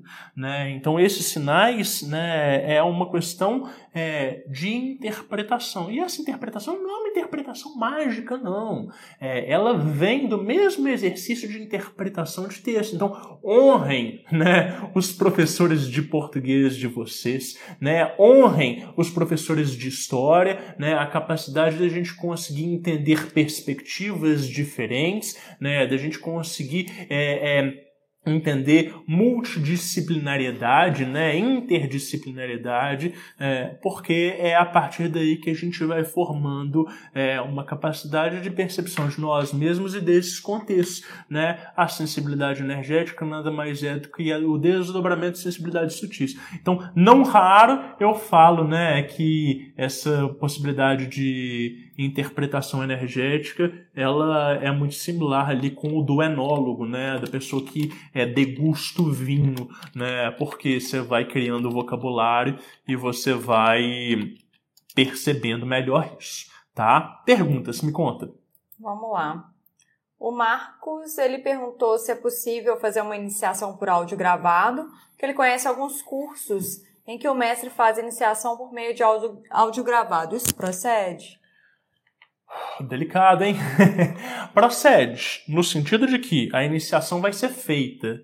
É, agora, dizer que é, aquele mestre ele está gravando os símbolos dentro do campo etérico do aluno, não está. Não quer dizer que a iniciação não vai ser feita. Pode, podem ter muitas pessoas que foram iniciadas assim e que de fato conseguem transmitir reiki, igual a Luciana falou lá no relato dela, lá no início. Ela já estava aplicando o que cósmico mesmo antes da iniciação dela. Isso acontece. Então, às vezes, a iniciação em áudio é suficiente para conseguir elevar o aluno ao patamar de consciência que ele precisa, e às vezes os próprios guias da pessoa ou mentores da própria egrégora terminam aquela iniciação ali no astral. Agora, esse mestre, de uma certa forma, ele não está cumprindo com o papel dele. Eu ia usar a palavra incompetente, mas eu acho que é forte, né? Mas assim, o papel dele enquanto mestre, enquanto uma pessoa encarnada que tem que passar aquela energia para outra pessoa diretamente,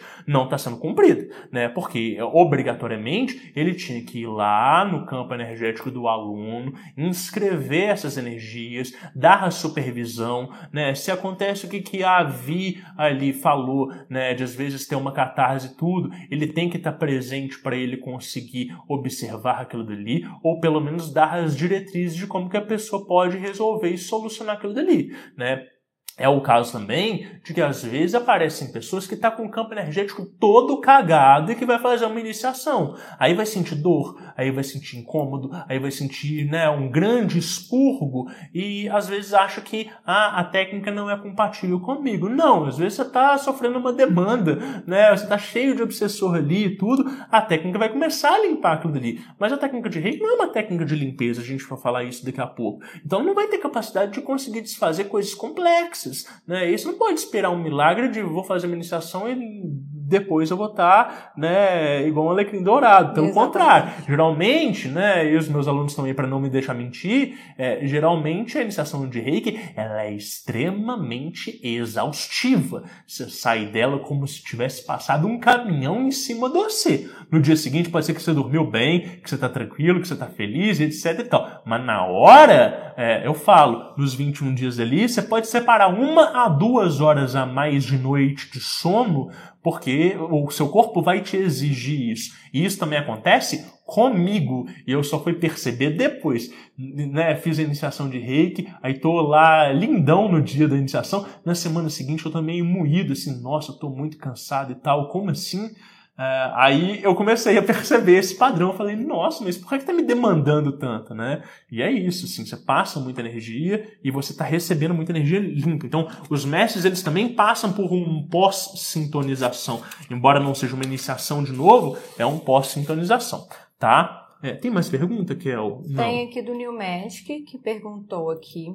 É, se tem alguma forma prática e clara de saber se o que, é, o que temos é de fato percepção ou se é fruto da imaginação. Tipo, se o coleguinha tá sugando mesmo ou se eu tô noiado com coitado. Acho que é daquela questão energética, né? Sim. É, olha, é, é, é isso, sim. É intimidade com a sua percepção. Né? É, e é muito importante a gente questionar para a gente ver se é sincera a nossa percepção ou se a gente está, né, é, é, é, de fato criando coisas. Mas aí, gente, a gente vai entrar no porquê que o podcast chama Diário Mágico. A partir do momento que você vai anotando as suas percepções, e você encontra um padrão e você compara esse padrão com as pessoas ao redor, você vai vendo. Então você percebe uma coisa de fulano, né? Aí você sente aquilo dali e tal, aí você comenta, né, com o outro coleguinha para ver se o outro coleguinha percebe a mesma coisa de fulano. É percebe, tal, opa, será que essa percepção é mútua? Será que eu influenciei ele, etc e tal? Faz sentido. E aí, no final das contas, né, para você definir, é, é, é, é, né, quando uma percepção, uma pessoa é, é errada ou não, só tem que responder a seguinte pergunta: eu me sinto bem na presença de fulano? Ah, não sei responder. Não sei? Como não sei? Não sei significa que não, né? Eu, eu, não me sinto bem com certeza. Pode ser que tenha alguma coisa ali estranha. O que que é? Né? A partir dessa autoanálise, se você é sincero, você vai conseguindo levantar algumas respostas. Opa, pera, não, eu gosto de fulano, fulano tem um bom coração, mas às vezes ele faz algumas colocações no lugar errado, ou então às vezes ele fala algumas coisas que é, me ferem ou que me deixam desconfortável e incomodado. Tá, ele faz isso propositalmente ou não? Ah, não sei. Beleza, eu vou reparar melhor. Na hora que eu começo a reparar, eu vejo que ele tem um vício em tentar diminuir as outras pessoas. Beleza, então ele é um vampiro energético inconscientemente. A amizade dele vale a pena, né? É, é, é, é, o suficiente para eu dar manutenção, passar por cima disso, ou às vezes tentar né, sinalizar e comunicar isso para ele. Se vale a pena, você vai trocar ideia, então você vai relevar e etc. Se não vale a pena, você fala assim: olha, Fulano, valeu, até aqui foi massa, não preciso mais de você na minha vida, não quero, né? Não estou defendendo cortes é, né, superficiais por motivos bobos. Mas tem gente que a gente tem que eliminar da nossa vida mesmo. Pronto, a gente já falou disso aqui outras vezes, né? É. é bom. O relato da Annelise é muito legal e, tal como o relato do Arthur, que eu agrupei os dois juntos, é, é, eles falam uma coisa que é o corpo esquenta e ele reage ao ambiente ao contexto ao redor, né? É, então, então eles falam isso assim, né? Que de alguma forma é, o corpo ele está respondendo aqueles estímulos ali ao redor, né? E o reikiano ele é um canal de cura com o mundo, Tá? Então, assim, pode ser que tenham pessoas que elas se iniciem especificamente por causa dessas vantagens e dessas qualidades que a gente está defendendo aqui, tá? Isso acontece. Mas, é, na maioria das vezes, né, as pessoas elas vão de fato ser uma extensão dessa energia cósmica universal. E aí, quando elas são isso, né, elas têm a possibilidade de fazer o que, que eu chamo de voto de Gaia, tá? Isso, quando eu estava escrevendo o roteiro, veio uma voz e falou assim: você tem que falar sobre isso. O que, que é o voto de Gaia? São pessoas que elas se comprometem com o ambiente ao redor delas para fazer com que a Terra seja um lugar mais saudável para as pessoas ao redor. Isso independe se é por meio do vegetarianismo, se é por meio de, às vezes, um viés mais ecológico, mas é um voto de tentar tornar esses ambientes algo mais saudável. E os reikianos, naturalmente, eles fazem isso, tá? Então, quando a gente se compromete com o ambiente, a gente se conecta com esse potencial universal, né? Então, a gente está é, recebendo estímulos e está recebendo auxílios de outras inteligências que elas também estão interessadas nessa manutenção desse contexto ao nosso redor. Eu não estou falando só, quando estou falando de meio ambiente, eu não estou falando só de natureza. Né? Eu estou falando do meio que a gente tem inserido mesmo, né? dessa capacidade de a gente ser é, um agente ativo na colaboração na comunidade que a gente está né, envolvido. Vocês veem que eu sempre tenho muito essa preocupação com o social, porque eu acredito que só existe iluminação através do trabalho colaborativo coletivo. Né? E eu acho que essas técnicas de manipulação de energia elas têm que ser usadas em prol disso, tá? É, bom, é, outra coisa que a fala da Annelise né, nos traz é que o canal de luz aberto ele vai desenvolver intuição, ele vai desenvolver sensibilidade, ele vai desenvolver receptividade, tá? Então é, tem uma coisa aí que eu chamo de empatia energética, né? A gente vai ver no relato, opa, a gente vai ver um relato mais para frente do Marco Vinícius, né? É, é, essa questão de a gente sentir no nosso corpo o que, que as outras pessoas estão sentindo, né? Ela descreve como se ela fosse a vampira do X-Men, né? E, e, e, é isso mesmo, né? Eu sinto muito em mim. E é muito interessante porque é, nós que trabalhamos com técnicas energéticas de forma sistemática, é, a gente vai ter alguns pontos que a gente vai identificar mais. Então, por exemplo, quando eu é, quando eu vou atender alguém, eu sinto direto a minha coluna e esse canal de luz. Eu sei quando o canal de luz da pessoa está fechado, eu sinto dor de cabeça, eu sinto um peso na minha cabeça, eu sinto como se alguma coisa estivesse me oprimindo. Né? E como, como eu vou trabalhando na pessoa que eu vou, né, alinhando todos os nadis dela, né, todos os meridianos internos dela, que eu vou alinhando o canal de luz, a própria pessoa vai sentindo a coluna dela né, desabrochando e tal. Tem pessoas que elas vão ter outro tipo de sensibilidade, então às vezes vai sentir algum tipo de emoção específica, vai sentir algum tipo de né, algum chakra específico quando ele está mais fechado, quando ele está mais carregado, etc e tal, né? Isso tudo são aspectos disso que eu chamo de empatia energética.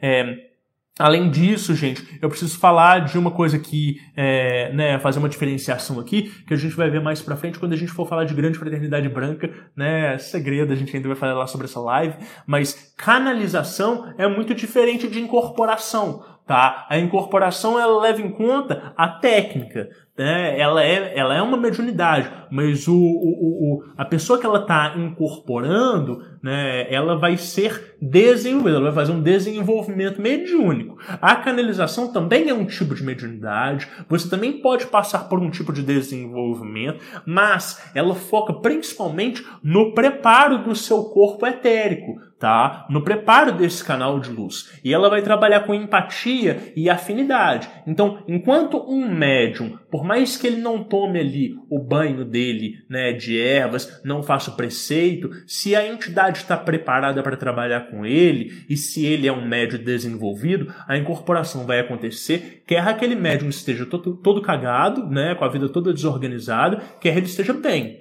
A canalização, sobretudo de espíritos superiores, ela não pode acontecer, ela não vai acontecer quando o seu corpo etérico ele está né, fragmentado, ele não está preparado, simplesmente porque não há afinidade vibracional para esses espíritos conectarem. Então, de novo, o canal de luz como uma estrutura que ela vai se solidificando e que ela vai criando um preparo para que consciências superiores possam atuar sobre o indivíduo. Então, esses casos de médiums que falam, ah, eu fiz uma canalização do Arcanjo Miguel, eu fiz uma canalização da Virgem Maria, isso não é invencionice tá? Pode ser que a maioria dos canais de YouTube que a gente vê por aí seja, né? Tem muita gente que mistifica, tem muita gente que acredita que tá falando com o mestre Larion, que tá tomando café, né, da manhã com o mestre Serafis Bey. Isso acontece. Agora, é, um canal de luz bem preparado, ele de fato dá acesso para essas inteligências míticas, tá? Isso acontece. É, e tal como, né, é, tal como a afinidade, as pessoas que canalizam mestres também podem entrar em contato com elementais de um cristal, também podem entrar em contato com a egrégora de um templo ou de uma casa específica, né? Então, é, esses, esses níveis de refinamento de mediunidade, é, eles nos propiciam é, né, experiências únicas e que muitas vezes elas vão ser é, desacreditadas pelo ambiente ao redor, pelas pessoas. Ah, isso é esquizoterice, ah, isso não existe, ah, isso é invencionice. A gente tem que sim ter o pé atrás com charlatões, com misticoides, mas a gente tem que entender que sim, é, existem canalizações de esferas muito elevadas que deixariam a gente surpreso se, se eles falassem o nome deles de verdade. Pergunta. Ah, Jojo! Ah. É, Jojo, peraí. Deixa eu só colocar aqui. Se sentir cansado nos dias após a iniciação e ter vários sonhos aplicando reiki, poderia ser os corpos sutis e psíquicos sendo iniciados ou nada a ver? É exatamente isso.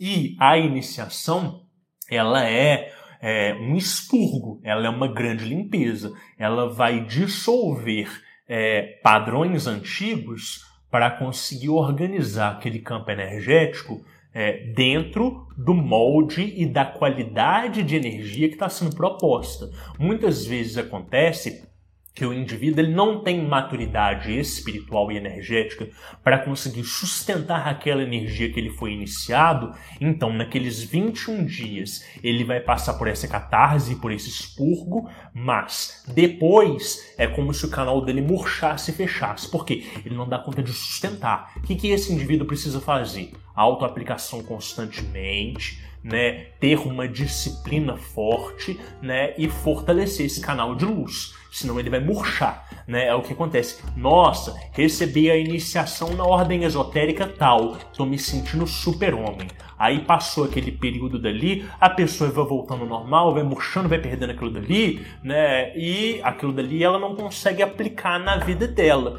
Se não consegue aplicar, é, né, é, é, é, é, algo que precisa ser trabalhado. Às vezes é o que vai ser trabalhado naquele grau que ela está especificamente, tá? É, Vamos ouvir o relato do Marco Vinícius.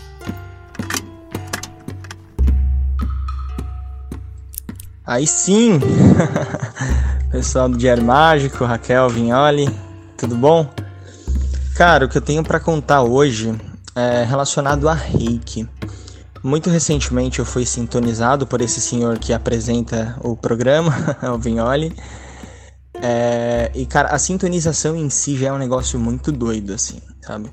Para quem é, antes já tinha uma, uma percepçãozinha energética, assim, é, é um novo mundo, sabe? A, a, o paradigma energético, as energias, elas deixam de ser aquele negócio é, muito sutil e subjetivo e ela vira algo palpável, sabe? É quase como encostar numa parede física, sabe? Vira algo que você sente, né? Mas o que eu tenho para contar hoje aqui é relacionado à primeira aplicação de reiki meio que oficial que eu fiz assim, né? É, a primeira que eu fiz foi na minha sogra, que inclusive ela é mestra de reiki, né? Ela tem várias vertentes de reiki, ela é, é muito do paradigma energética, é, já foi médio de umbanda, né? Então ela é muito inserida nesse contexto. E ela tá um tempinho já sem, sem praticar, né?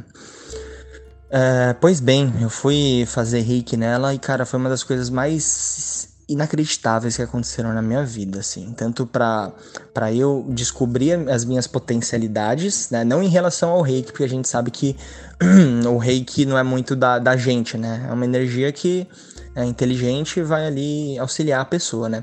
Mas em outros aspectos. É, então eu, eu fui aplicando nela e as minhas percepções e as percepções dela foram encaixando de um jeito assim que eu fiquei. Cara, eu fiquei besta, sabe? É, eu posso até esquecer de alguma coisa, mas é, é, é muito legal o modo como eu descobri a minha percepção energética. Então a minha percepção energética é muito, muito tátil e muito empática, sabe? Então, basicamente, tudo que a pessoa sente enquanto eu tô tratando ela ali, é, eu sinto no meu corpo. Então é muito engraçado, porque além daquela sensação na palma das mãos, né, que, que os reikianos têm, que meio que, que guia eles, né, aos locais que, aos locais que são necessários de maior aplicação, eu tenho a sensação no meu corpo. Então, por exemplo, eu estava aplicando nela e tinha um ponto das minhas costas muito específico que estava doendo, doendo muito, muito, muito, muito, muito. É, e aí, quando, quando acabou a, a aplicação, é, eu falei para ela: Você sente dor nas costas? Né? Ela falou: Sinto. Aí eu falei: É aqui. E apontei com o dedo, né? Coloquei o dedo na, no local que dói. Ela falou: Sim, é aí mesmo. Aí eu voltei e fiz mais uma aplicação ali. E aí a dor nas minhas costas sumiram e na, na dela também. E aí é muito doido, cara, porque é, a gente consegue perceber onde que tá mais desequilibrado, onde que tá super estimulado o, o chakra, né? É, no caso, por exemplo, é, no caso dela, eu senti muito o, o, cardíaco e o plexo solar. E é aquele negócio, eu senti em mim, né? É, e aí você vai fazendo, assim, a, a, a, o equilíbrio, né? Com, com o reiki, a limpeza, a energização. E é muito legal que você vê fisicamente, assim, com os olhos abertos, a pessoa, por exemplo, quando se aplica no, no, no solar ou no, no cardíaco, a pessoa respira muito forte, assim, sabe? É, então foram percepções muito palpáveis, assim, sabe? Além de que ela falou que enquanto eu estava aplicando, ela, ela viu na tela mental dela, assim, muito espontaneamente, o mestre da Fraternidade Branco, Hilarion. E ela falou que ele começou a jogar uma energia verde nela, assim, e quando eu apliquei no plexo solar dela, ela viu uma mão meio que vindo e pegando alguma coisa do plexo solar dela e tirando e fechando assim e dando uma equilibrada. Então é muito doido, cara. E aí que vem a parte mais engraçada, assim, que pode ser meio escrachado, mas a gente brinca muito com a minha sogra de que ela não arrota. Não arrota, assim, ela tem um problema que ela não arrota. Dos três anos que eu, que eu convivo com ela, você nunca vi ela arrotando.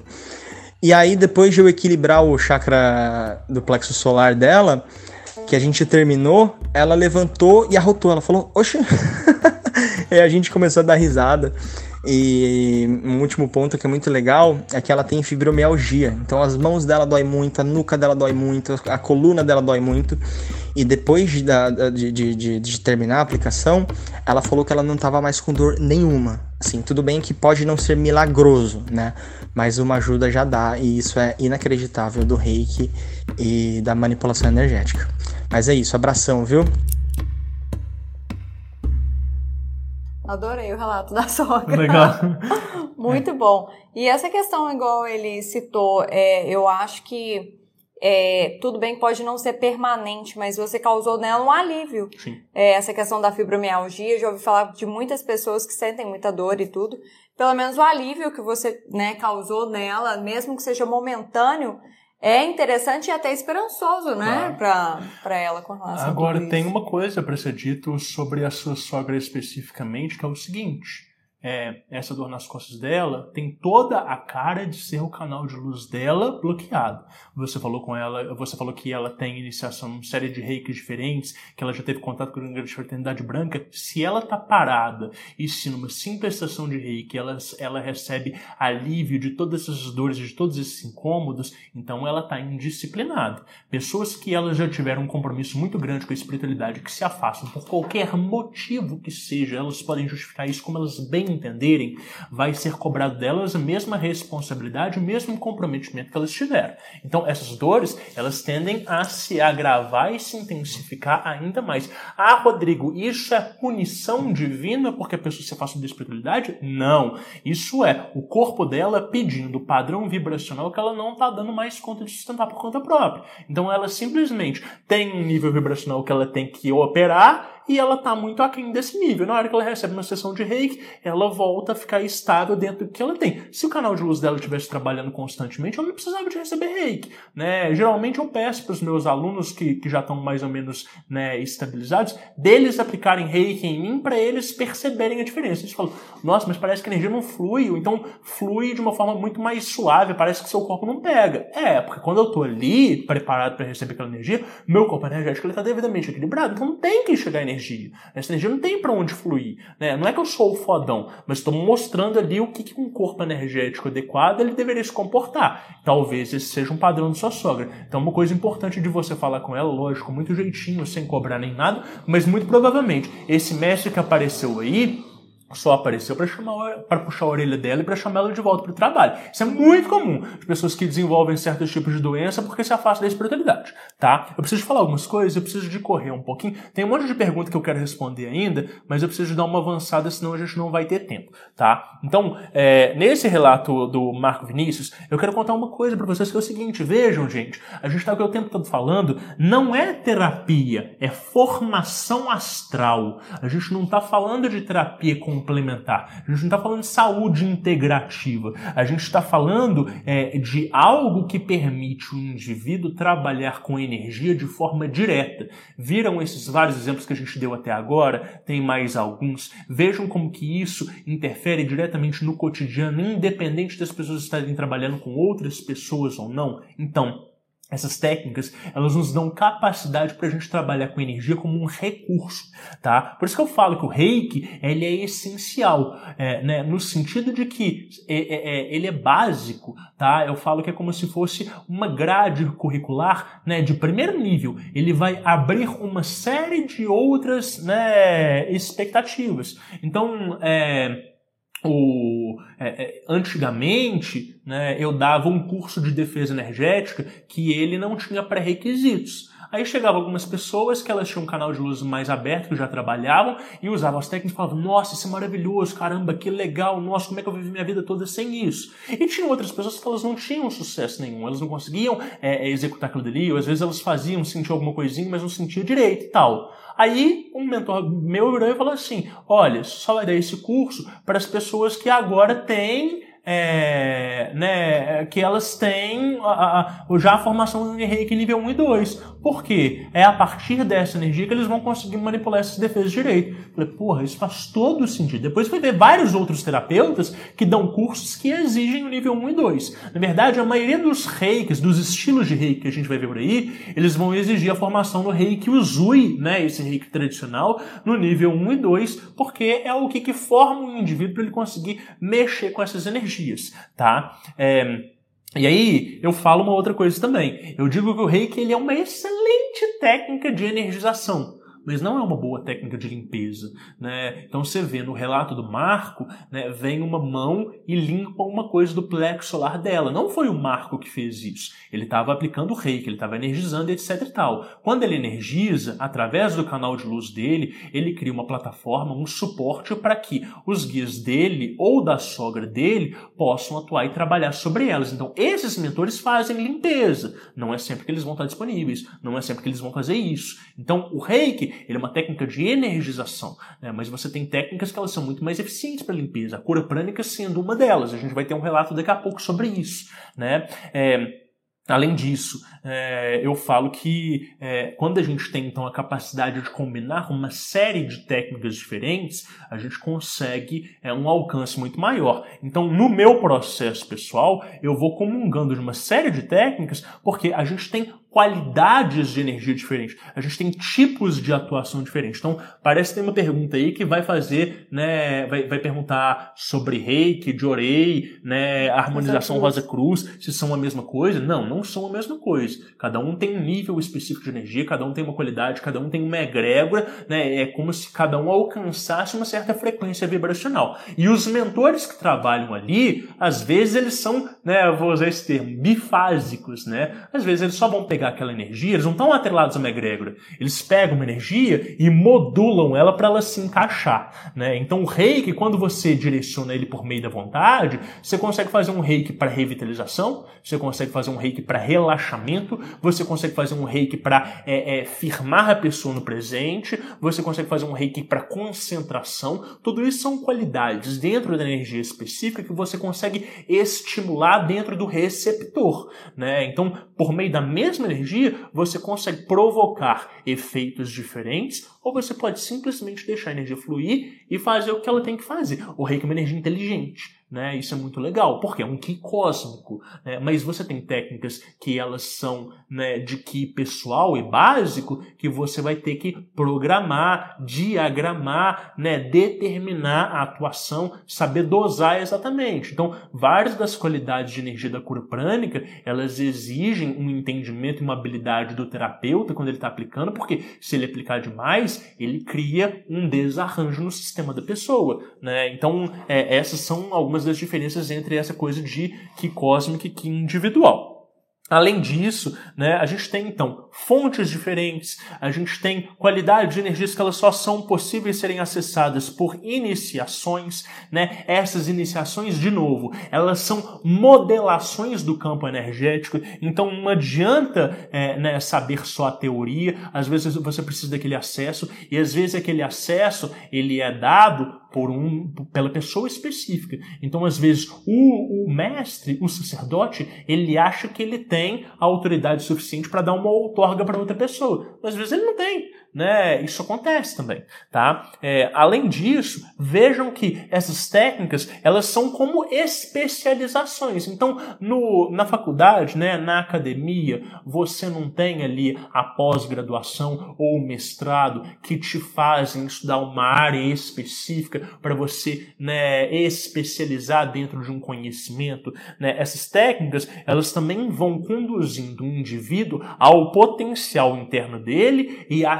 afinidade dele. Então, de novo, lá no início a gente falou sobre, é, né, inclusive a gente respondeu uma pergunta da Jéssica sobre isso, né, sobre é, é, técnicas e sistemas que nos chamam a atenção do nada, uhum. né? É, esse chamar de atenção é o despertar desse potencial interno nosso. Então, quando a gente vai fazendo essas iniciações diferentes, vocês não tem que ter medo de choque de egrégora. Ah, se eu iniciar em tal coisa, se eu iniciar naquela outra coisa, as coisas vão dar ruim. Não, só vai dar ruim se você iniciar numa coisa ruim, né? É, se você tiver responsabilidade e se tudo aquilo tiver servindo a um propósito maior, você vai estar, tá, né, é, trabalhando com é, uma ampliação de horizontes, né? As técnicas, elas elas diversificam as nossas perspectivas. Eu gosto muito de fazer cursos de técnicas novas, por quê? Porque eles apresentam conceitos novos, né? Então, eu falei aí da cura prânica, né, da aura de saúde. Isso é uma coisa que é exclusiva dessa técnica,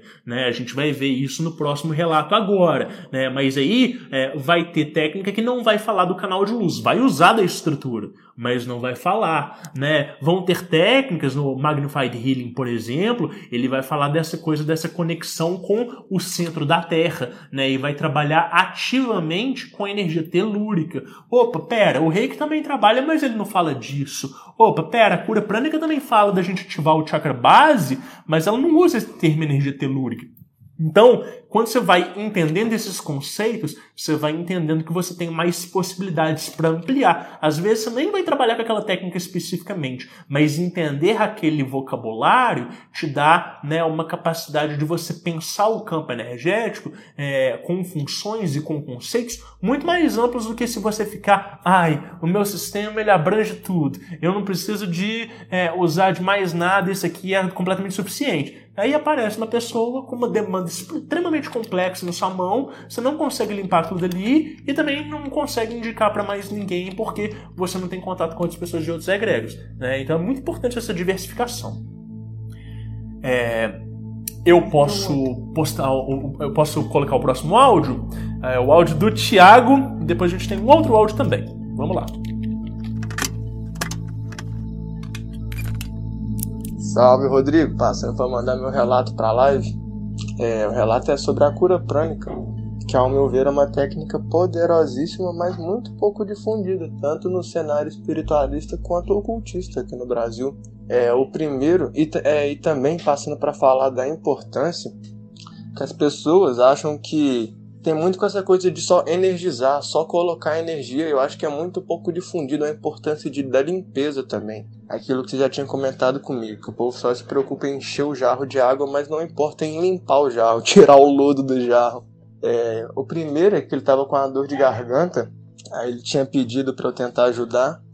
Aí nisso tem aquela técnica da cura prânica, que é como se fosse um passe, mas você não está projetando energia, você está desembarando os raios da saúde que são.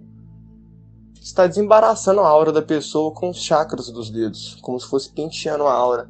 E foi muito interessante, porque na terceira penteada na aura, ele me olhou com aquele sorrisinho maroto e falou que a dor já tinha passado. Essa foi a primeira vez que eu vi assim que eu falei, no estranho é forte. E a segunda foi num show de alguns amigos. Meus amigos estavam fazendo um show na rua Aí tava tendo tipo um bate-cabeça. Na primeira música do show, um cara tropeça em cima de mim e eu praticamente rompo o ligamento do dedo.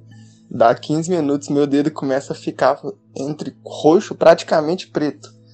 E eu não queria perder o show, aí eu fui lá pro canto e fiquei só fazendo a limpeza, só a limpeza na mão.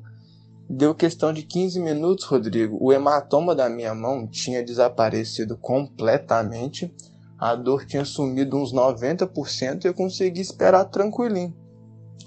Aí acabou o show, eu fui pro hospital. Mas é isso mesmo, porque quase rompeu o ligamento e só na base, só com essa limpeza, o hematoma se desfez quase que instantaneamente. Aí passando para mandar esse relato, porque eu acho que é uma técnica que tem que ser difundida assim, que soma muito com o reiki. Porque a cura prânica é excelente na limpeza e, ao meu ver, o reiki é excelente na energização passando para dar esse relato, vai que contribui para alguém. Um forte abraço, meu querido.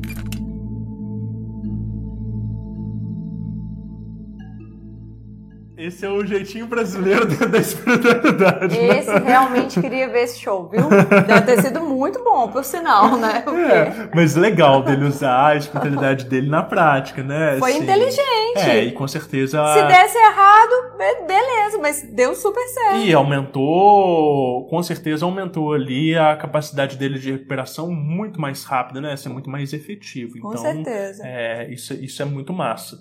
É, eu tenho um outro relato aqui preparado, muito legal.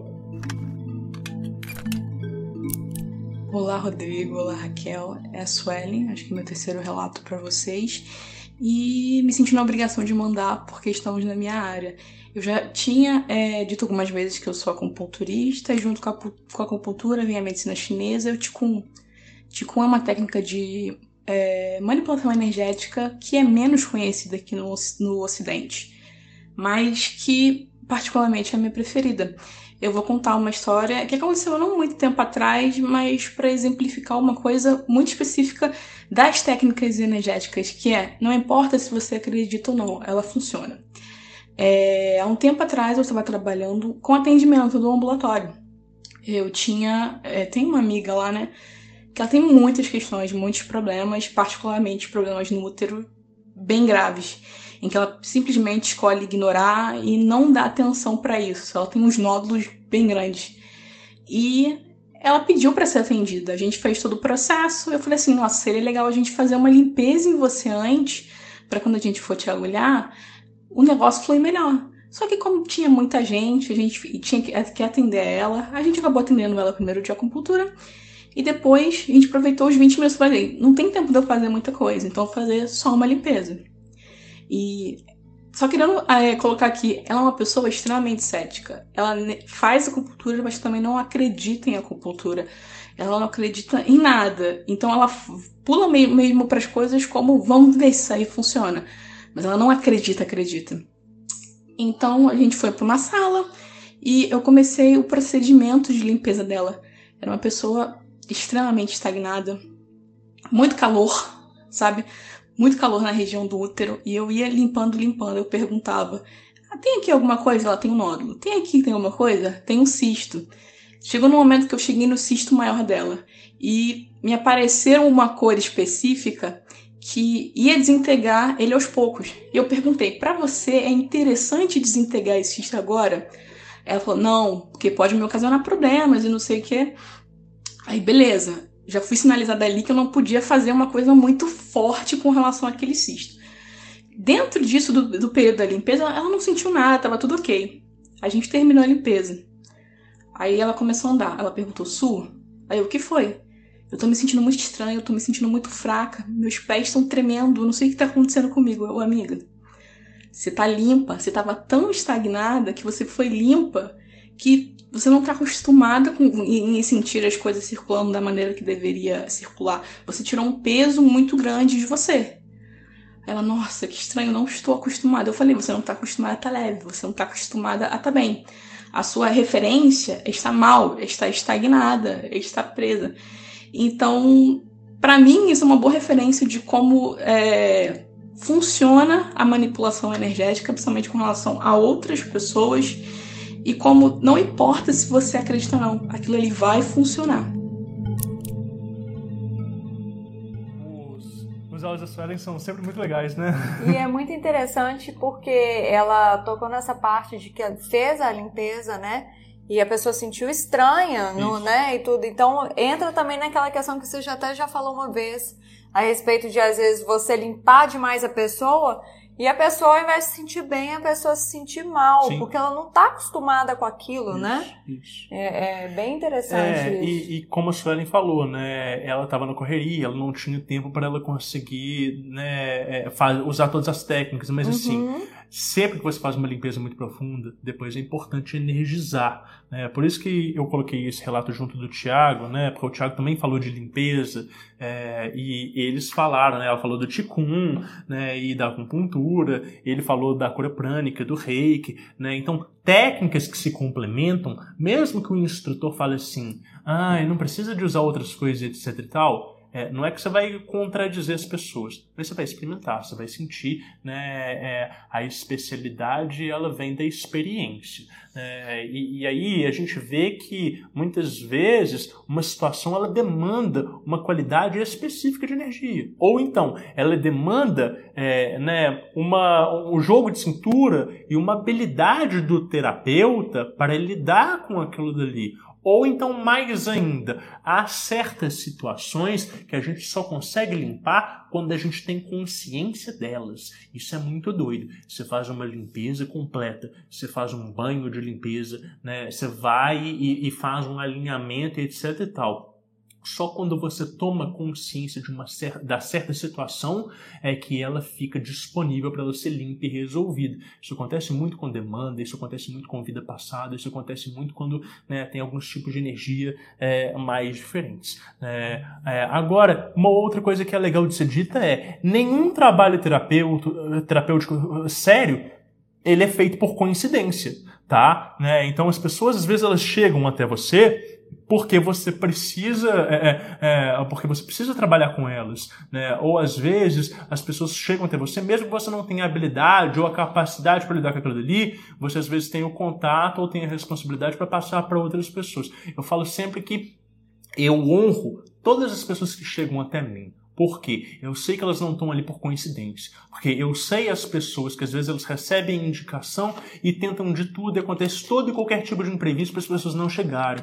E eu sei também quando as pessoas elas chegam por coincidência e as coisas encaixam, elas vêm e o trabalho todo acontece. Então, é, nada disso é coincidente. Quando a gente está aberto para esse trabalho maior, para esse trabalho cósmico, os nossos próprios mentores e os mentores das pessoas encaminham a, é, é, né, as pessoas até a gente. É, eu falo que existe uma coisa que é como se fossem olheiros astrais, tá? Que são mentores que eles veem é, quais centros, quais pessoas, quais lugares estão fazendo um bom trabalho e vão encaminhando as pessoas. Então, é muito comum alguém chegar no terreiro falando assim: Nossa, eu não sei porquê, mas eu sabia que eu tinha que estar aqui hoje. Nossa, é, né, é, é essa é exatamente a gira que eu precisava. É, então, esse tipo de coisa acontece. Eu tenho um relato muito legal aqui agora, que é da Jaque, é, e que é maravilhoso. Olá, ouvintes do Páginas Abertas. Meu relato é sobre a relação indivíduo-ambiente que eu pude perceber em algumas ocasiões durante a prática do reiki. Certa vez eu estava aplicando reiki à distância em uma pessoa e logo que eu iniciei a sessão, eu senti uma vontade enorme de aplicar reiki no ambiente onde essa pessoa estava naquele momento, sua casa. Era como se a casa estivesse me pedindo socorro. Então eu não pensei duas vezes e imediatamente comecei a aplicar reiki na casa, em todos os cômodos, um de cada vez, e também em toda a área externa dentro do perímetro do terreno. Vale lembrar que eu conhecia a casa e era como se ela estivesse me guiando de dentro para fora e dos fundos do terreno até a frente, terminando no portão. Ao final, voltei a focar a aplicação da pessoa antes de concluir a sessão. Essa experiência me rendeu aspectos inesperados, arriscaria a dizer indesejados, pois me adentrei em um campo energético do qual certamente eu não era bem-vinda, mas ao mesmo tempo foi uma experiência muito rica para o meu aprendizado. Em um outro momento, fazendo reiki em uma outra pessoa, passei pela mesma situação onde a casa me pedia socorro. Porém, dessa vez eu fui muito mais cautelosa. Apesar de eu estar ciente e empática ao problema no ambiente, eu consegui impor limites e ditei as regras diante da situação. Nesse caso, eu permiti que a casa se comunicasse comigo para expor todo o problema, mas respeitosamente eu respondi que naquele momento eu tinha me preparado e me disponibilizado a fazer a aplicação de reiki apenas naquela pessoa. E assim o fiz. Eu consegui concluir as sessões das quais eu tinha me comprometido a fazer na pessoa, sem mais a interferência da casa. Quem diria? Eu jamais esperava que eu também iria ter que aprender a dizer não no astral. E isso é uma referência ao podcast Isso e Aquilo, no episódio 35, O Poder do Não, que ela participou. Muito, muito bom, muito legal. Jaque Arrasando. Sempre arrasando. É, isso é muito legal, porque, é, de fato, né, os ambientes eles interagem com a gente de uma certa forma. Não só os ambientes, às vezes os guias e os mentores, eles pedem para a gente passar certos recados para as pessoas, né, é, e isso vai se desdobrando a partir da nossa sensibilidade, a partir da nossa afinidade, né. Então, essa, isso que eu estou chamando de formação astral ou formação etérica, ela nos capacita né, a interagir com situações e contextos muito plurais e muito amplos. Né? É, o, o, o reiki, às vezes, ele vai nos permitir fazer a medição de energia, é, de quantidade de energia que tem naquele lugar, né? ou mesmo a própria cura prânica, quando você vai apalpando essa energia. Né? A radiestesia nos dá a capacidade para a gente mensurar isso. Né? É, então, a gente tem assim é, uma série de aplicações que vão trazendo né, mais recursos para essa nossa é, formação astral. É uma pergunta que ninguém fez ainda e que eu coloquei aqui na live para responder. Rodrigo, eu posso usar o reiki para energizar sigilos e servidores? Não.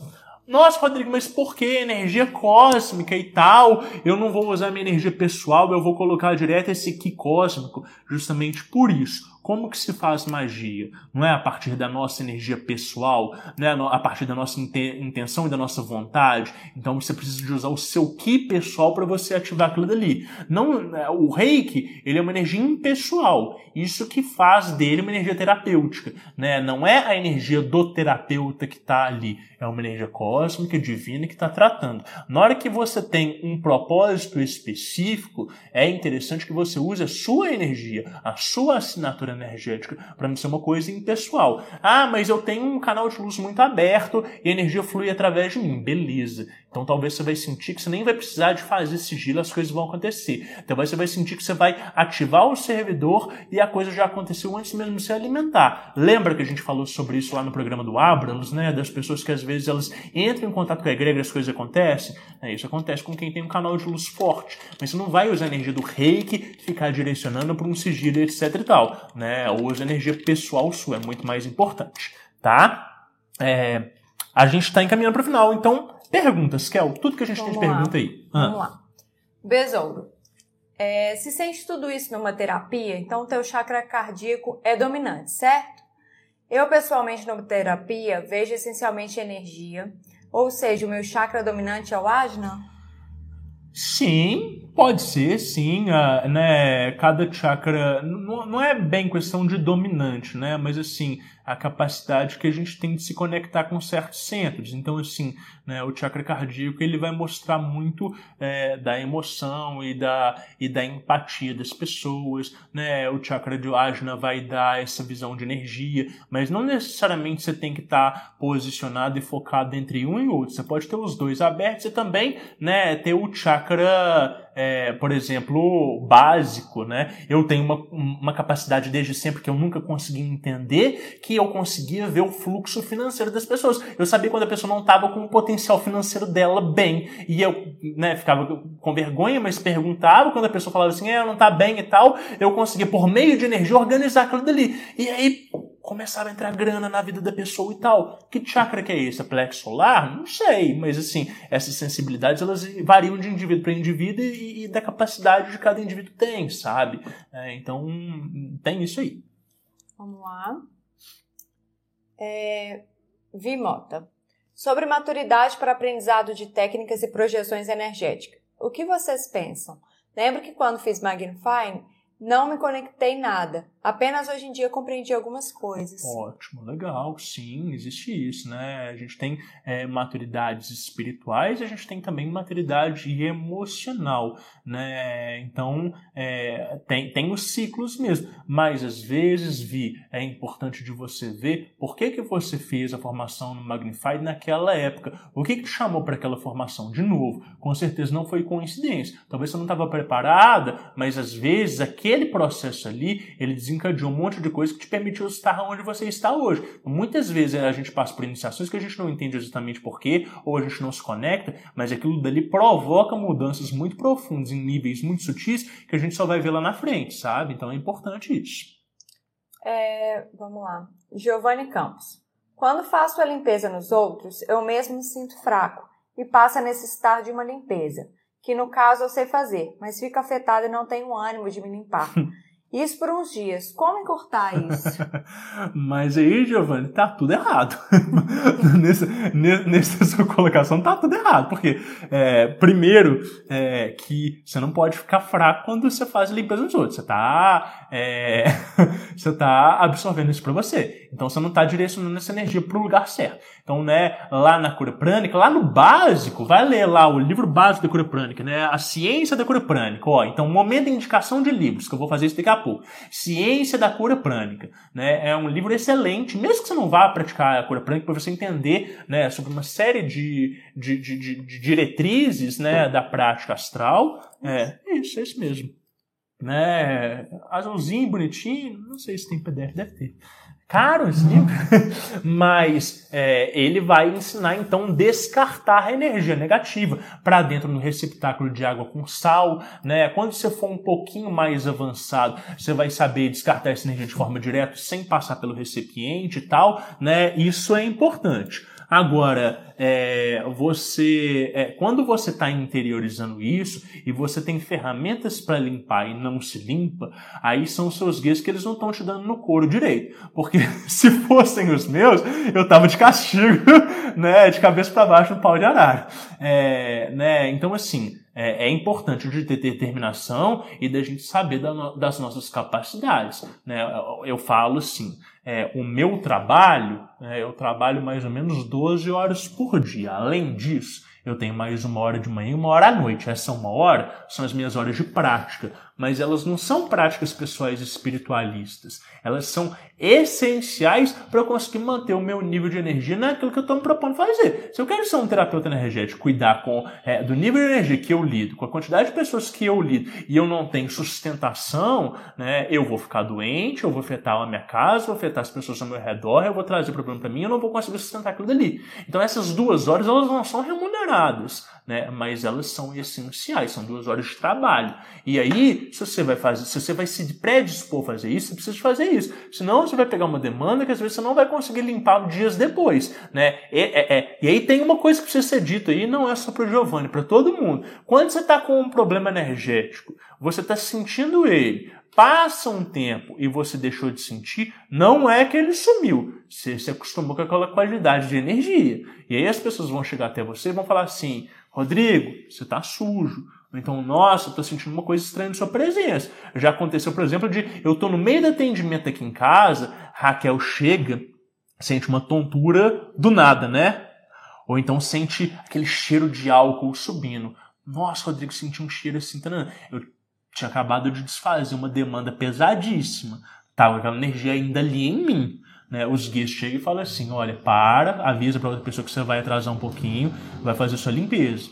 Aí vai Rodrigo fazer autolimpeza no meio do processo de atendimento durante o dia para conseguir sustentar aquilo dele. Normal, é meu trabalho. Né? Mas então a gente tem responsabilidades com aquilo que a gente faz. A gente não pode querer só entregar para o outro e não cuidar da gente, senão a gente não está fazendo cura de verdade. Tá? Com certeza.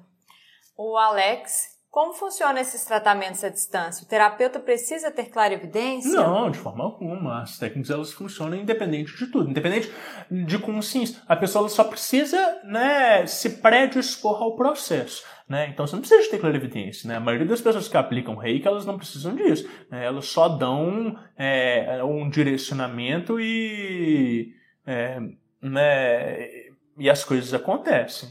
É, quando tem clarividência, às vezes você percebe uma coisa ou outra a mais, mas isso é completamente indispensável, tá?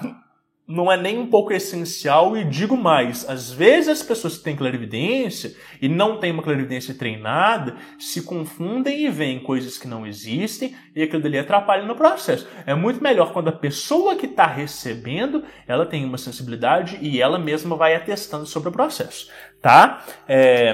Tem aqui mais uma pergunta aqui da Jaque. Sim, então manda que eu vou Ela mandar o último. Aqui, você pode atrair energias dis, é, dissonantes durante uma sessão de reiki?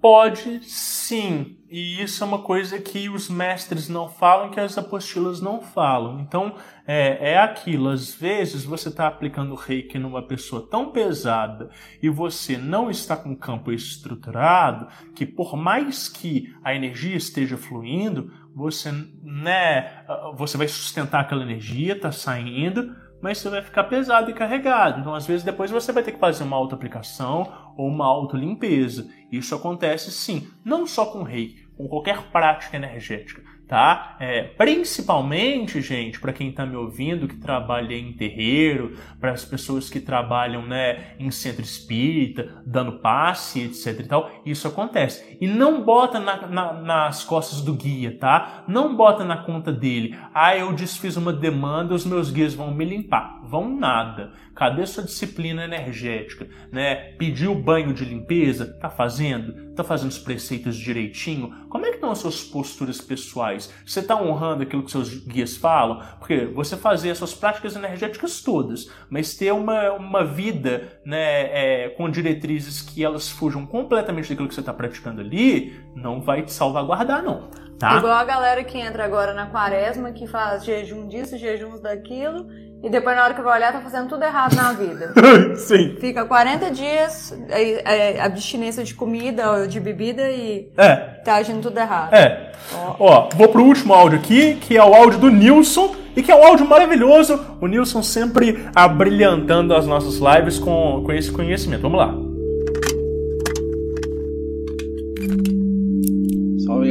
Tudo bem? Espero que todo mundo esteja bem. No tema que a gente vai tratar sobre sistemas energéticos, resolvi trazer algumas experiências que eu tenho com sistemas que são um pouco diferentes, eles não são tão comuns. Eu acho interessante eles estarem presentes tanto na vida de quem se dedica como terapeuta para tratar energeticamente as pessoas e eventualmente a magistas também que estejam percorrendo a senda do caminho místico, que eu acredito que diversos elementos que são, que são compostos nesses sistemas podem ajudar bastante no caminho. Alguns têm alguns critérios específicos para você conseguir acessar a egrégora, outros demandam trabalho mais longo dentro de determinada ordem, mas vou deixar aqui os meus dois centavos sobre o tema. Eu vou começar falando do Marreô. O Marreô ele é um sistema de cura xamânica. Ok, mas qual xamanismo? Porque o xamanismo também ele tem um pouco dessa questão dele ser um termo guarda-chuva, que cabe em um milhão de coisas embaixo dele. O Marreô específico, ele trabalha muito a cultura dos índios norte-americanos. Vai estar mais ligado dentro dos animais que são daquela região, ao pensamento daquelas tribos que lá existiam, toda a tradição que eles compõem. É um sistema iniciático, você precisa passar por iniciação. Todos os temas que eu vou narrar para vocês eu fiz iniciações físicas.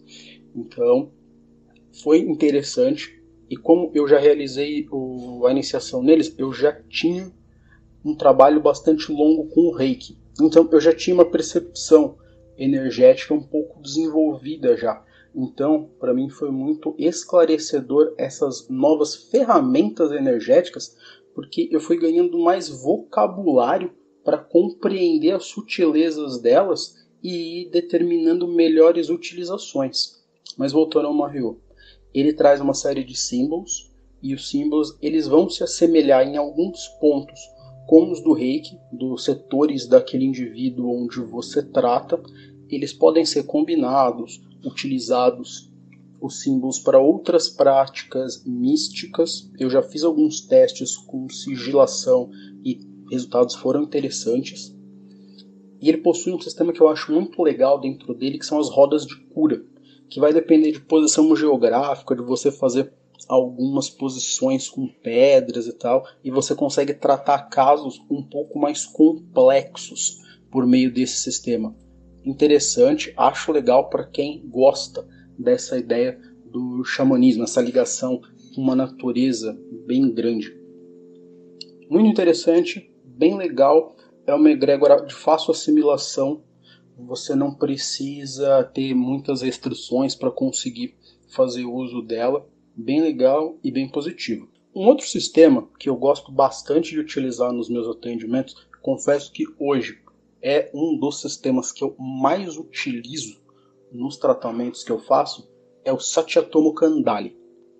Ele é uma técnica dentro do budismo tibetano, a vertente mística dele, no qual você também se torna capaz de fazer uma emanação energética e diferente do que a literatura mais tradicional do Reiki nos ensina, que você se canaliza com uma energia universal e muitos têm a percepção que ela vem de cima. Você sente a entrada energética, alguma movimentação no seu chakra coronário. O Satyatumo ele apresentou uma diferença muito grande, tanto na literatura dele quanto no, na prática que eu tive. Primeiro porque ele vem o trabalho dos Tangen, que a gente chama, que são os três centros energéticos do corpo, por meio de ativação respiratória. Então, para essa prática, você acaba precisando desenvolver algum domínio de respiração, controle da respiração, para que você consiga que o seu corpo físico se adeque ao estado vibracional necessário para você acessar essa egrégora após a sua iniciação. Diferentemente do reiki tradicional, no qual o movimento de gachô, você existem técnicas para ativar essa energia, o Satyatum eu reparei que ele demanda que você faça esse processo respiratório, ele é um pouco mais longo, para que você fisicamente esteja mais adequado com esse campo energético.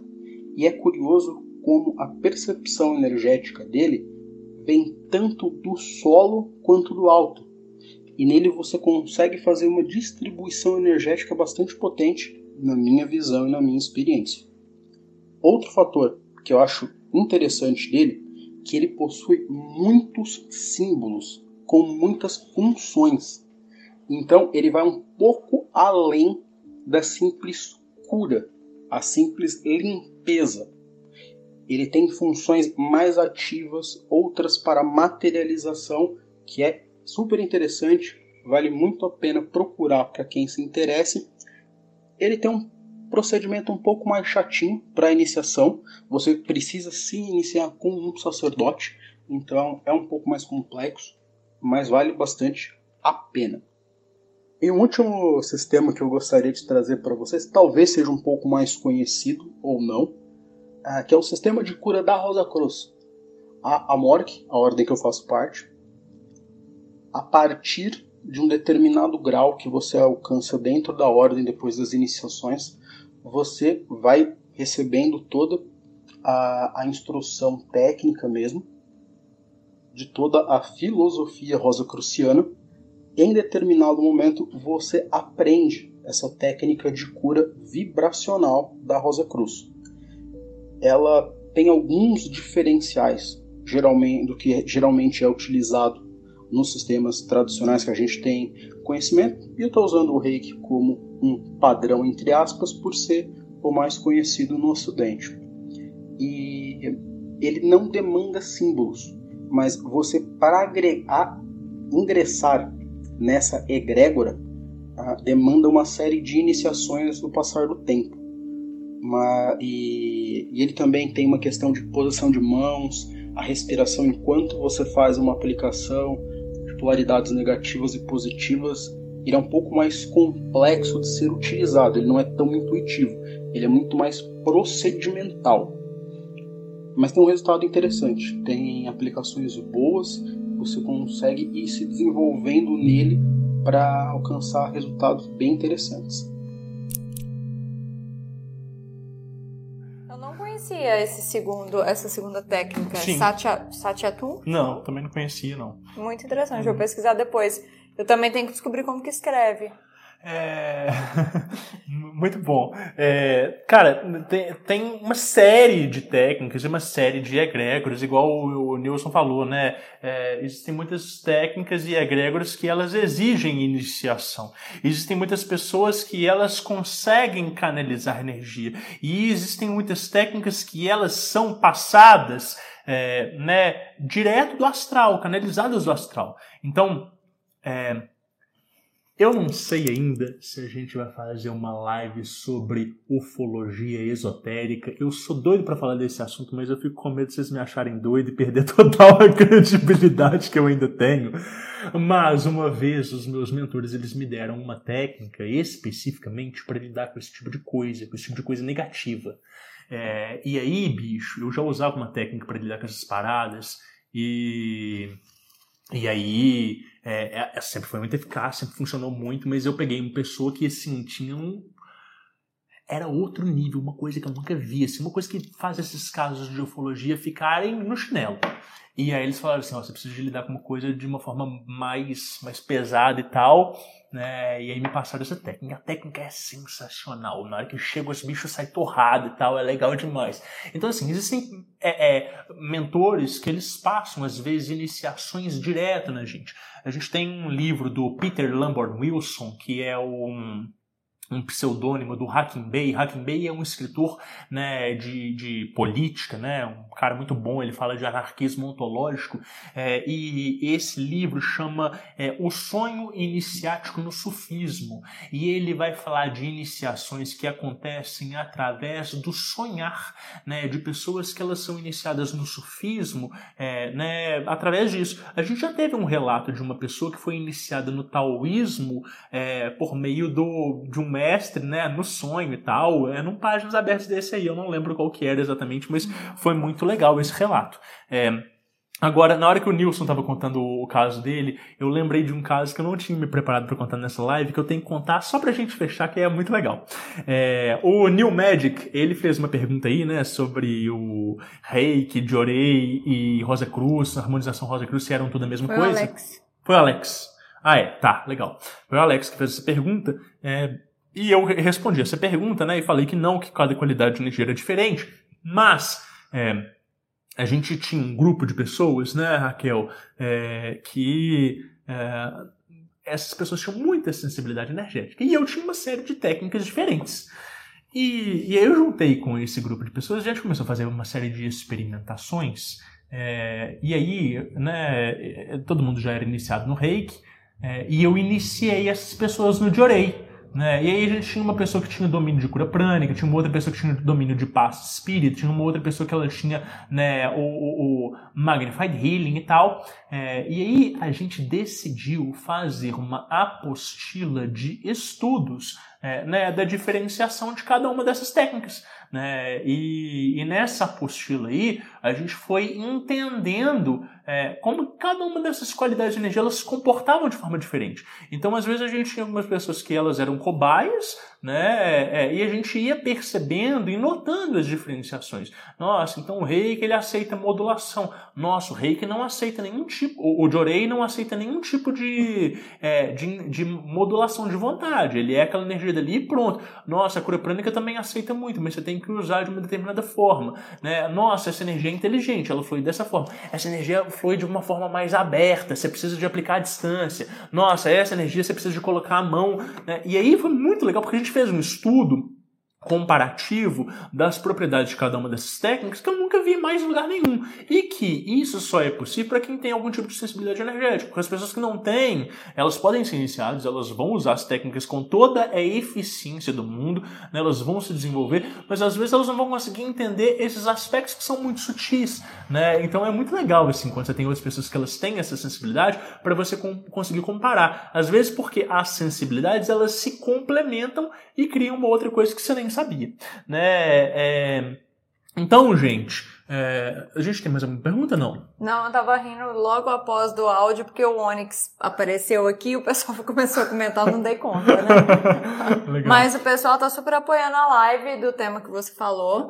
Tá tendo muita gente apoiando, então eu Legal. acho válido. Acho que não vai te achar doido, Ó, não. eu só, só vou fazer essa live quando vocês, quando vocês começarem a mandar esses relatos aí. Eu já tenho alguns, tem algumas pessoas que eu posso pedir relatos, mas queria ouvir de outras pessoas. E aí vocês têm que botar a cara no sol pra falar, né? É, esse é aquele tipo de live que as pessoas vão mandar tudo por e-mail porque não quer ser identificado, né? Manda, Rodrigo, não me identifique, pelo amor de Deus e tal e tudo. Né? Maravilhoso. É, Olha, gente, é, além do livro que eu indiquei, né, da ciência da cura prânica, eu queria indicar outros dois livros para vocês. O primeiro é o Mãos de Luz, né, é um livro clássico. Ele é difícil, tá? É, de ler, porque a pessoa ela tem uma linguagem assim que às vezes é arrastada e tal, mas ele é um livro muito bom, ele é muito completo, é da Bárbara Ann Brennan, né? Ela tem outros dois livros, é a, a Cura pela Luz Interior e Luz Emergente, tá? É, é, é uma indicação muito boa.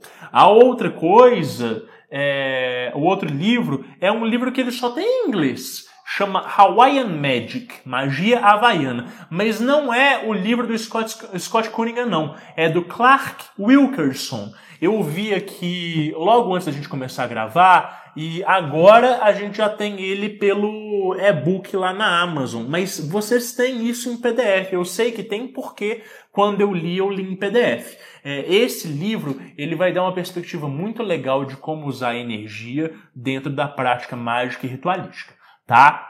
É, eu vou sempre tentar trazer assim, algumas práticas bibliográficas. Eu conversei lá com os apoiadores, eles falaram que isso é legal, que não é essencial, mas que é bacana de ter essas referências. Então eu vou sempre tentar trazer uns dois ou três livros para a gente né, dar novos passos. Né? Hoje a gente não tem é, para casa, a gente não tem técnicas para serem aplicadas, até porque né, a maioria das pessoas que estão ouvindo essa live ou já são iniciadas em reiki, ou às vezes a gente colocou a pulgazinha atrás da orelha para elas né, correrem atrás. Se você tá com essa pulga, se você quer iniciação, então você tem duas possibilidades. Não mora em Belo Horizonte, manda mensagem para mim, a gente pode conduzir esse processo à distância, igual a gente falou durante a live o tempo todo. Né? Se você mora em Belo Horizonte e não vai estar tá fazendo nada no dia 2 de abril, ou se você é de algum outro lugar que fala assim, pô, quero ir lá conhecer o Rodrigo e fazer essa iniciação presencialmente. Vem, manda mensagem, vai ser super legal, tá? É, é o primeiro curso que eu vou dar em muito tempo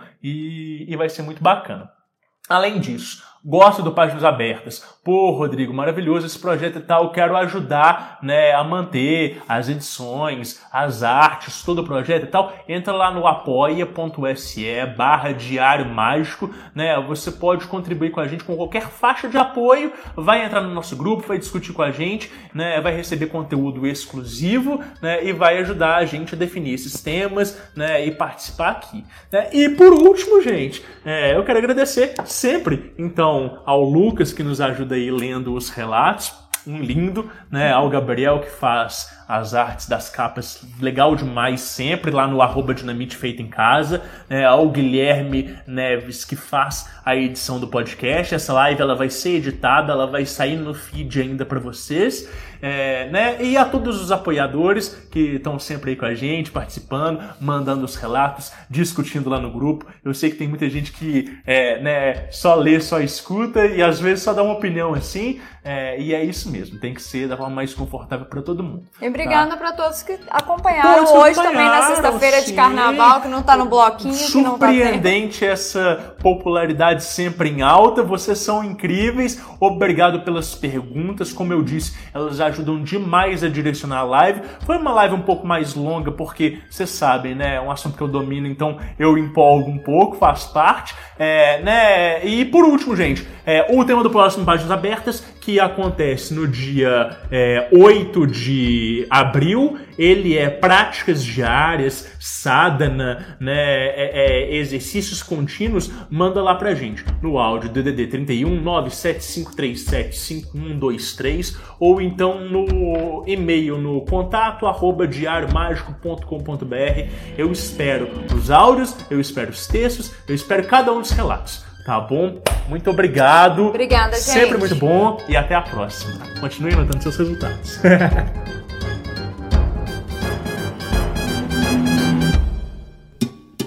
Leful Podcasts.